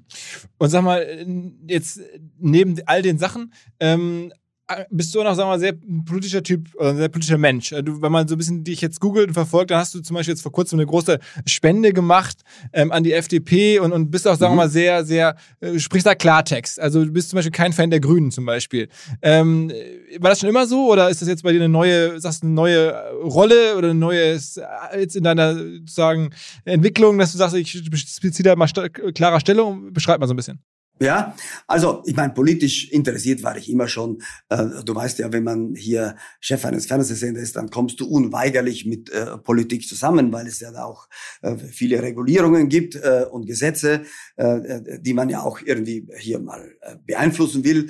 Ähm, das hat ja bei mir angefangen. Wir mussten ja erstmal lange kämpfen, damit wir einen Spielfilm unterbrechen konnten für Werbung. Ja, mhm. das waren große politische hier Diskussionen und ähm, schon die Einführung des Privatfernsehens war eine große, auch ideologisch geprägte Auseinandersetzung. Ja, äh, die Linken wollten das nicht, also SPD und links davon, die, die, die wollten das öffentlich-rechtliche Monopol aufrechterhalten. Die haben gesagt, das Privatfernsehen, das verdummt nur die Leute und und und und mit dem öffentlich-rechtlichen sind wir besser aufgehoben. Und dann gibt es eben äh, die, äh, sag mal, äh, die konservativen Parteien, die haben gesagt, Privatfernsehen ist gut, denn es bietet für den mündigen Bürger mehr ähm, Auswahl ähm, äh, an, an, an Unterhaltung, aber eben auch an Information.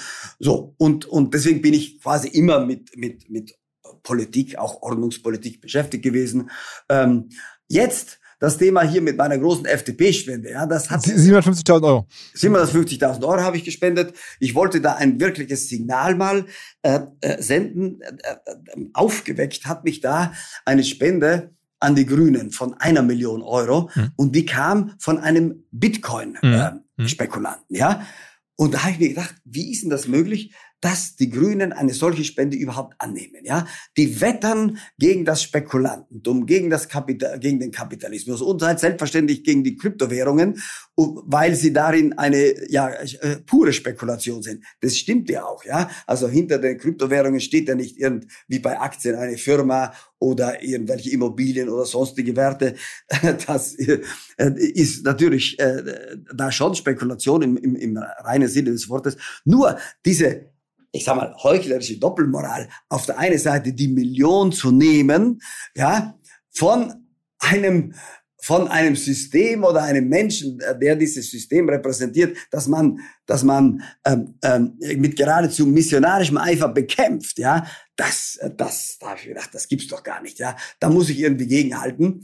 Und ähm, ich habe mich da ja auch in einigen Diskussionen mit Freunden über die kommenden Bundestagswahlen hier ähm, beschäftigt und ähm, habe zwischendurch mal das Programm, das Wahlprogramm der FDP gelesen und das hat mich wirklich begeistert. Ja, da finde ich mich als Unternehmer, als Marktwirtschaftler, ähm, als Leistungsträger, ähm, als einer, der den Menschen was zutraut, Eigenverantwortung zutraut und einer, der dem Staat und der Staatswirtschaft skeptisch gegenübersteht. Ja, äh, so, das sind so meine Leitplanken. Da finde ich mich wieder dann habe ich das, das Wahlprogramm der Grünen gelesen, ja, und festgestellt, ja, um Himmels Willen, ähm, äh, da haben man zwar äh, eine wohlklingende Fortschrittsrhetorik, Veränderung, ja, äh, äh, hier äh, Neuanfänge, ökosozialer Umbau. Und wenn du dann das genauer analysierst, ja, dann ist das ein erschreckender Rückschritt in einen dirigistischen Staat, ähm, der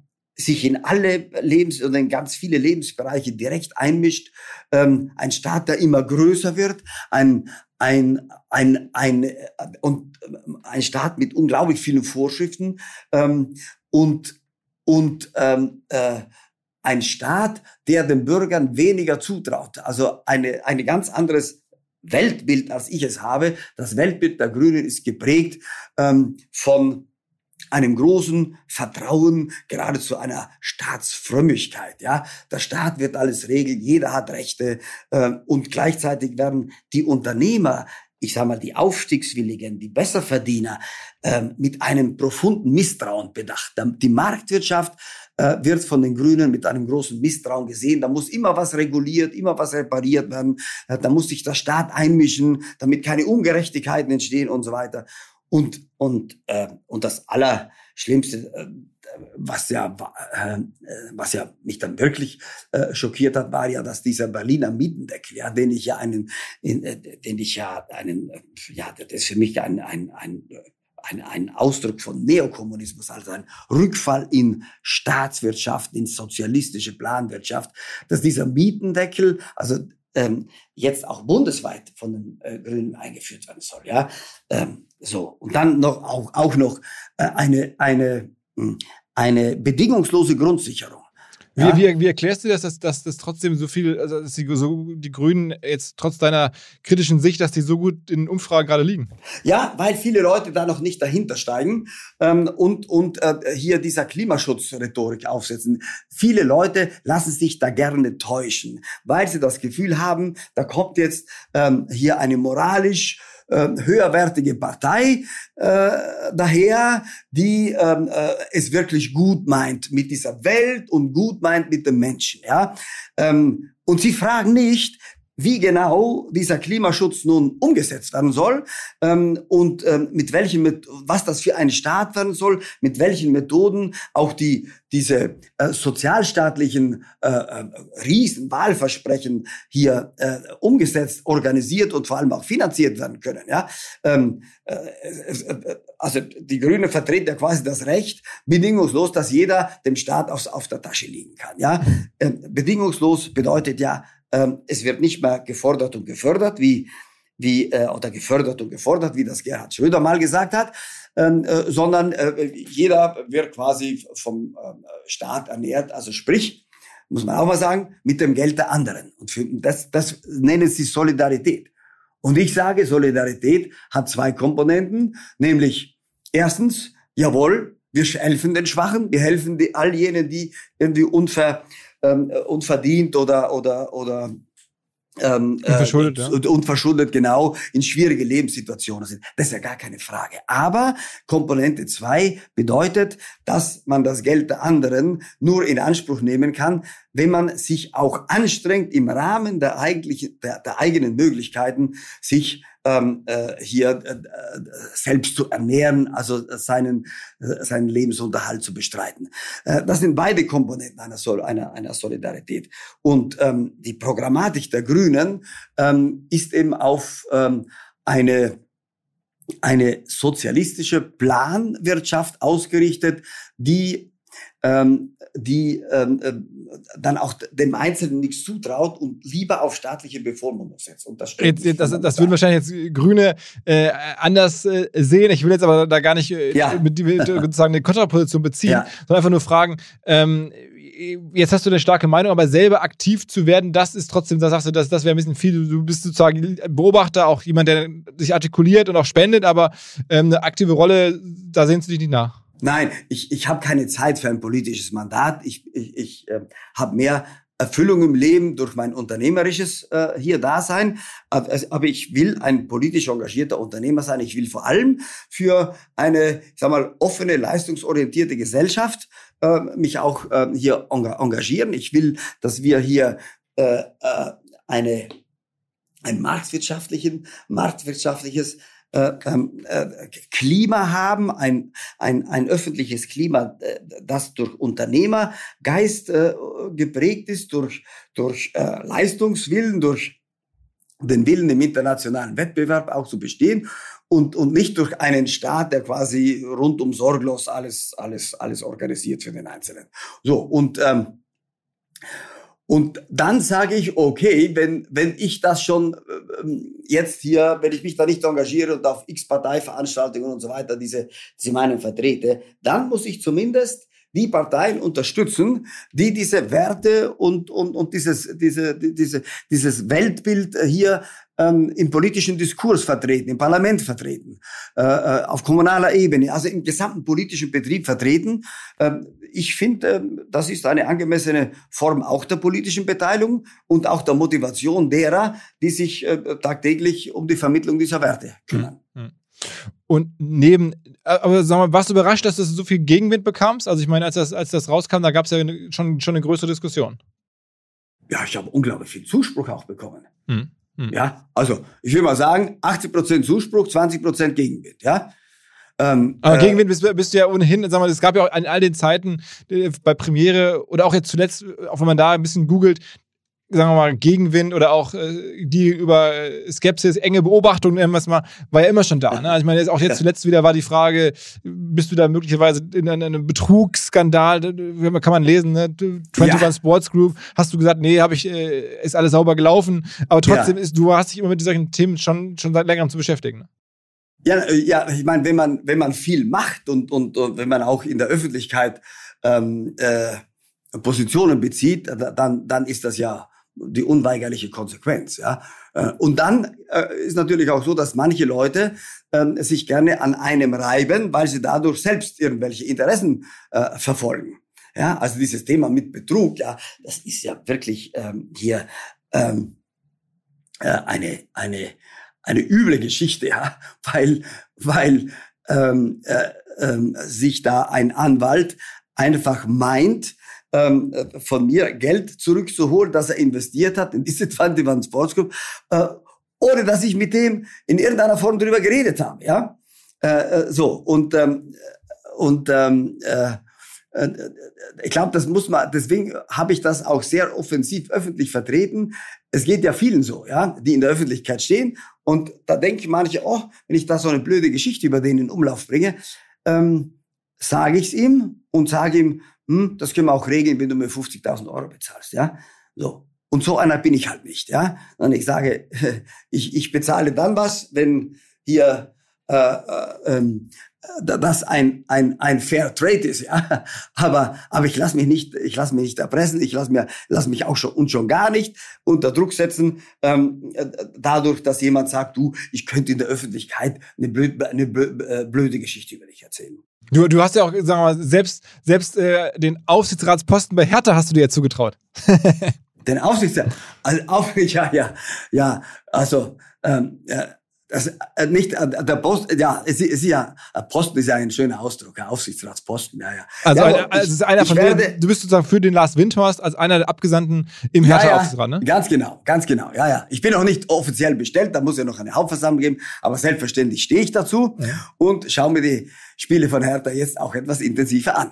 Okay, und wie kam das? Also einfach eine lange Beziehung zum Lars Windhorst? Hat der dich ja, gefragt? Ja. Oder? ja, ja, und der hat mich gefragt, ob ich das machen würde. Hm. Und dann habe ich spontan ja gesagt. Ja. Und glaubst du, da kann man, glaubst du, da kann, kann man was, was bewegen? Also macht das Sinn? Ja, du, ich habe es ja auch, ich habe es auch deswegen gemacht, weil da eine neue Unternehmensführung ähm, äh, am Werke ist äh, unter dem Vorsitzenden äh, Carsten Schmidt. Der war ja mein Nachfolger bei Premiere, also ja. mein mhm. Nachnachfolger sozusagen. Mhm. Und den kenne ich gut. Und das ist ein wirklich ähm, äh, guter ähm, äh, Unternehmer und, und Manager ähm, ähm, äh, und wir würden äh, salopp sagen, ein, ein, einfach ein zuverlässiger, umsichtiger und strategisch wirklich wohlbedachter äh, Typ, mhm. ähm, ähm, mit dem ich gerne spreche, ähm, der auch menschlich total okay ist, ja, und, und, und ähm, äh, angenehm, aber eben auch äh, durchsetzungsfähig ist, ja. Also mit dem hat Hertha sicher einen guten Griff getan und jetzt kommt ja ein zweiter guter Griff dazu, das ist der Freddy Bobic. Also ich glaube, dass die Kombination Carsten Schmidt und Freddy, Freddy Bobic schon eine der besten unternehmerischen Führungen eines solchen äh, Vereins ähm, äh, darstellt und deswegen bin ich da gerne jetzt Aufsichtsrat. Mhm. Ja, ich hätte es nicht gemacht, wenn da noch eine irgendwie mh, hm, total un unübersichtliche Situation gewesen wäre. Mhm, mh. Aber okay, das ist mehr so für dich am, am Rande, ähm, nicht jetzt, da bist du nicht zu wahrscheinlich nicht allzu Nein, nein, der Aufsichtsrat hat da ja auch, auch nicht so viel zu melden, ist ja eher ein Konsultationsorgan. Äh, also das ist für mich ein bisschen ein bisschen Fun, äh, äh, ein, äh, äh, auch äh, die Freude, äh, hier bei so einem Unternehmen äh, ein bisschen mit, mitzuwirken und vielleicht ein bisschen positive Energie hier reinzubringen. Also ich betrachte das mal als einen Beitrag zu einem abwechslungsreichen Leben. okay. Aber langfristig, also sagen wir Kern muss man schon, als Kern muss man verstehen, da betreibst du die Social Chain Group voran. Ja, sowieso. Ja, ja. Das ist, ich bin der Hauptaktionär, ich bin der Aufsichtsratsvorsitzende da, ich äh, kenne alle Leute da und äh, also das ist schon ähm, äh, schon äh, meine hauptsächliche unternehmerische äh, ähm, äh, äh, Aktivität und auch Freude. Mhm. Okay, okay, okay. Also jetzt haben wir wirklich ähm, eine lange, lange Reise gemacht. Ähm, von, ja. von wirklich von den Anfängen über, über das Privatfernsehen, äh, Pay-TV bis in die heutige Zeit. Ähm, aber mich hat extrem viel Spaß gemacht. Ich ähm, muss mal überlegen, ob wir vielleicht daraus zwei Podcasts am Ende mal, also zwei, eine Serie, zwei Teile oder so. aber das ist, du hast mich da auch wirklich äh, erwischt, weil ich jetzt wirklich so, so, so viele Jahre auch natürlich auch Medien interessiert bin und immer schon verfolgt habe aus der Ferne, ja. was du da machst. Und wir haben uns leider noch nie persönlich kennengelernt, aber insofern war ich jetzt sehr neugierig und wir hören mir das gerne an. Bin mal gespannt, ob die Hörer das auch so gutieren. Ähm, viele Jüngere werden sagen, okay, das ist aber ganz schön langer Podcast heute. Ja. Aber ähm, ganz bewusst, also mir hat es Spaß gemacht und ähm, ist auch ein, ein, ein Beitrag zu einem glücklichen Leben, so wie du es gerade, glaube ich, genannt ja. hast, da so, so ausführlich zuzuhören. Vielen ja. Dank. Ja, vielen Dank, vielen Dank und ähm, ähm äh, vielen Dank auch für deine für deine geduldigen Fragen. Ja, ja natürlich. Also ja. sehr interessiert und ich hoffe eines Tages, ähm, wenn dann auch live und Corona und so, ne, dann, dass man sich. Also ich sage dir eins: Ich bin hier bei deiner nächsten hier OMR, bei, bei deinem nächsten Festival, bin ich ganz sicher dabei. Ah, da freue ich mich. Da freue ich mich sehr. Da finden wir ein paar geile Möglichkeiten, was da ja. zu machen. Ja, ja. Also, also ist versprochen. Alles klar. Okay, ja? okay. Okay. Georg, also, vielen Dank. Servus, alles Gute. Ciao, ciao. Tschüss, tschüss. Zum Schluss mal wieder der Hinweis auf unsere hauseigene OMR Academy. Wir bieten dort zehnwöchige E-Learning-Kurse, bekommt nachher ein Zertifikat, hat so zwei bis drei Stunden Selbstlernaufwand pro Woche, aber man lernt halt richtig in der Tiefe etwas mit einem OMR-Siegel drauf. Es ist wirklich ähm, tipptopp. Und Themenbereiche gäbe es folgende. Facebook und Instagram Advertising könnte man lernen über SEA und Google Ads. Man kann über Digital Marketing Analytics, über SEO Fundamentals, über E-Mail Marketing, Instagram Marketing ist neu dabei. Also all diese Kurse laufen. Die laufen natürlich immer, immer ab einem gewissen Startzeitpunkt. Müssen wir mal gucken auf der Website, wann der jeweilige Kurs wieder losgeht. Wir machen das gemeinsam mit einem Partner, den Headstart Studios. Die helfen uns dabei der Umsetzung des Ganzen. Also alles natürlich remote von der Couch aus machbar, aber OMR, Content-Qualität hoffentlich überall drin. Sonst schreibt mir, es gibt 10% Rabatt für alle Hörer dieses Podcasts. Also omr-academy.de und dort dann den Code eingeben, OMR Podcast. Schaut mal durch, ob da irgendein Kurs für euch dabei sein könnte. Man kriegt auch wirklich ein super Netzwerk, fällt mir noch ein, trifft eine ganze Reihe von Leuten sozusagen digital, die man aber dann auch nachher bei LinkedIn überall adden kann und auch wieder einzeln separat ansprechen kann für nachfolgende Fragen und so weiter und so weiter. Dieser Podcast wird produziert von Podstars bei OMR.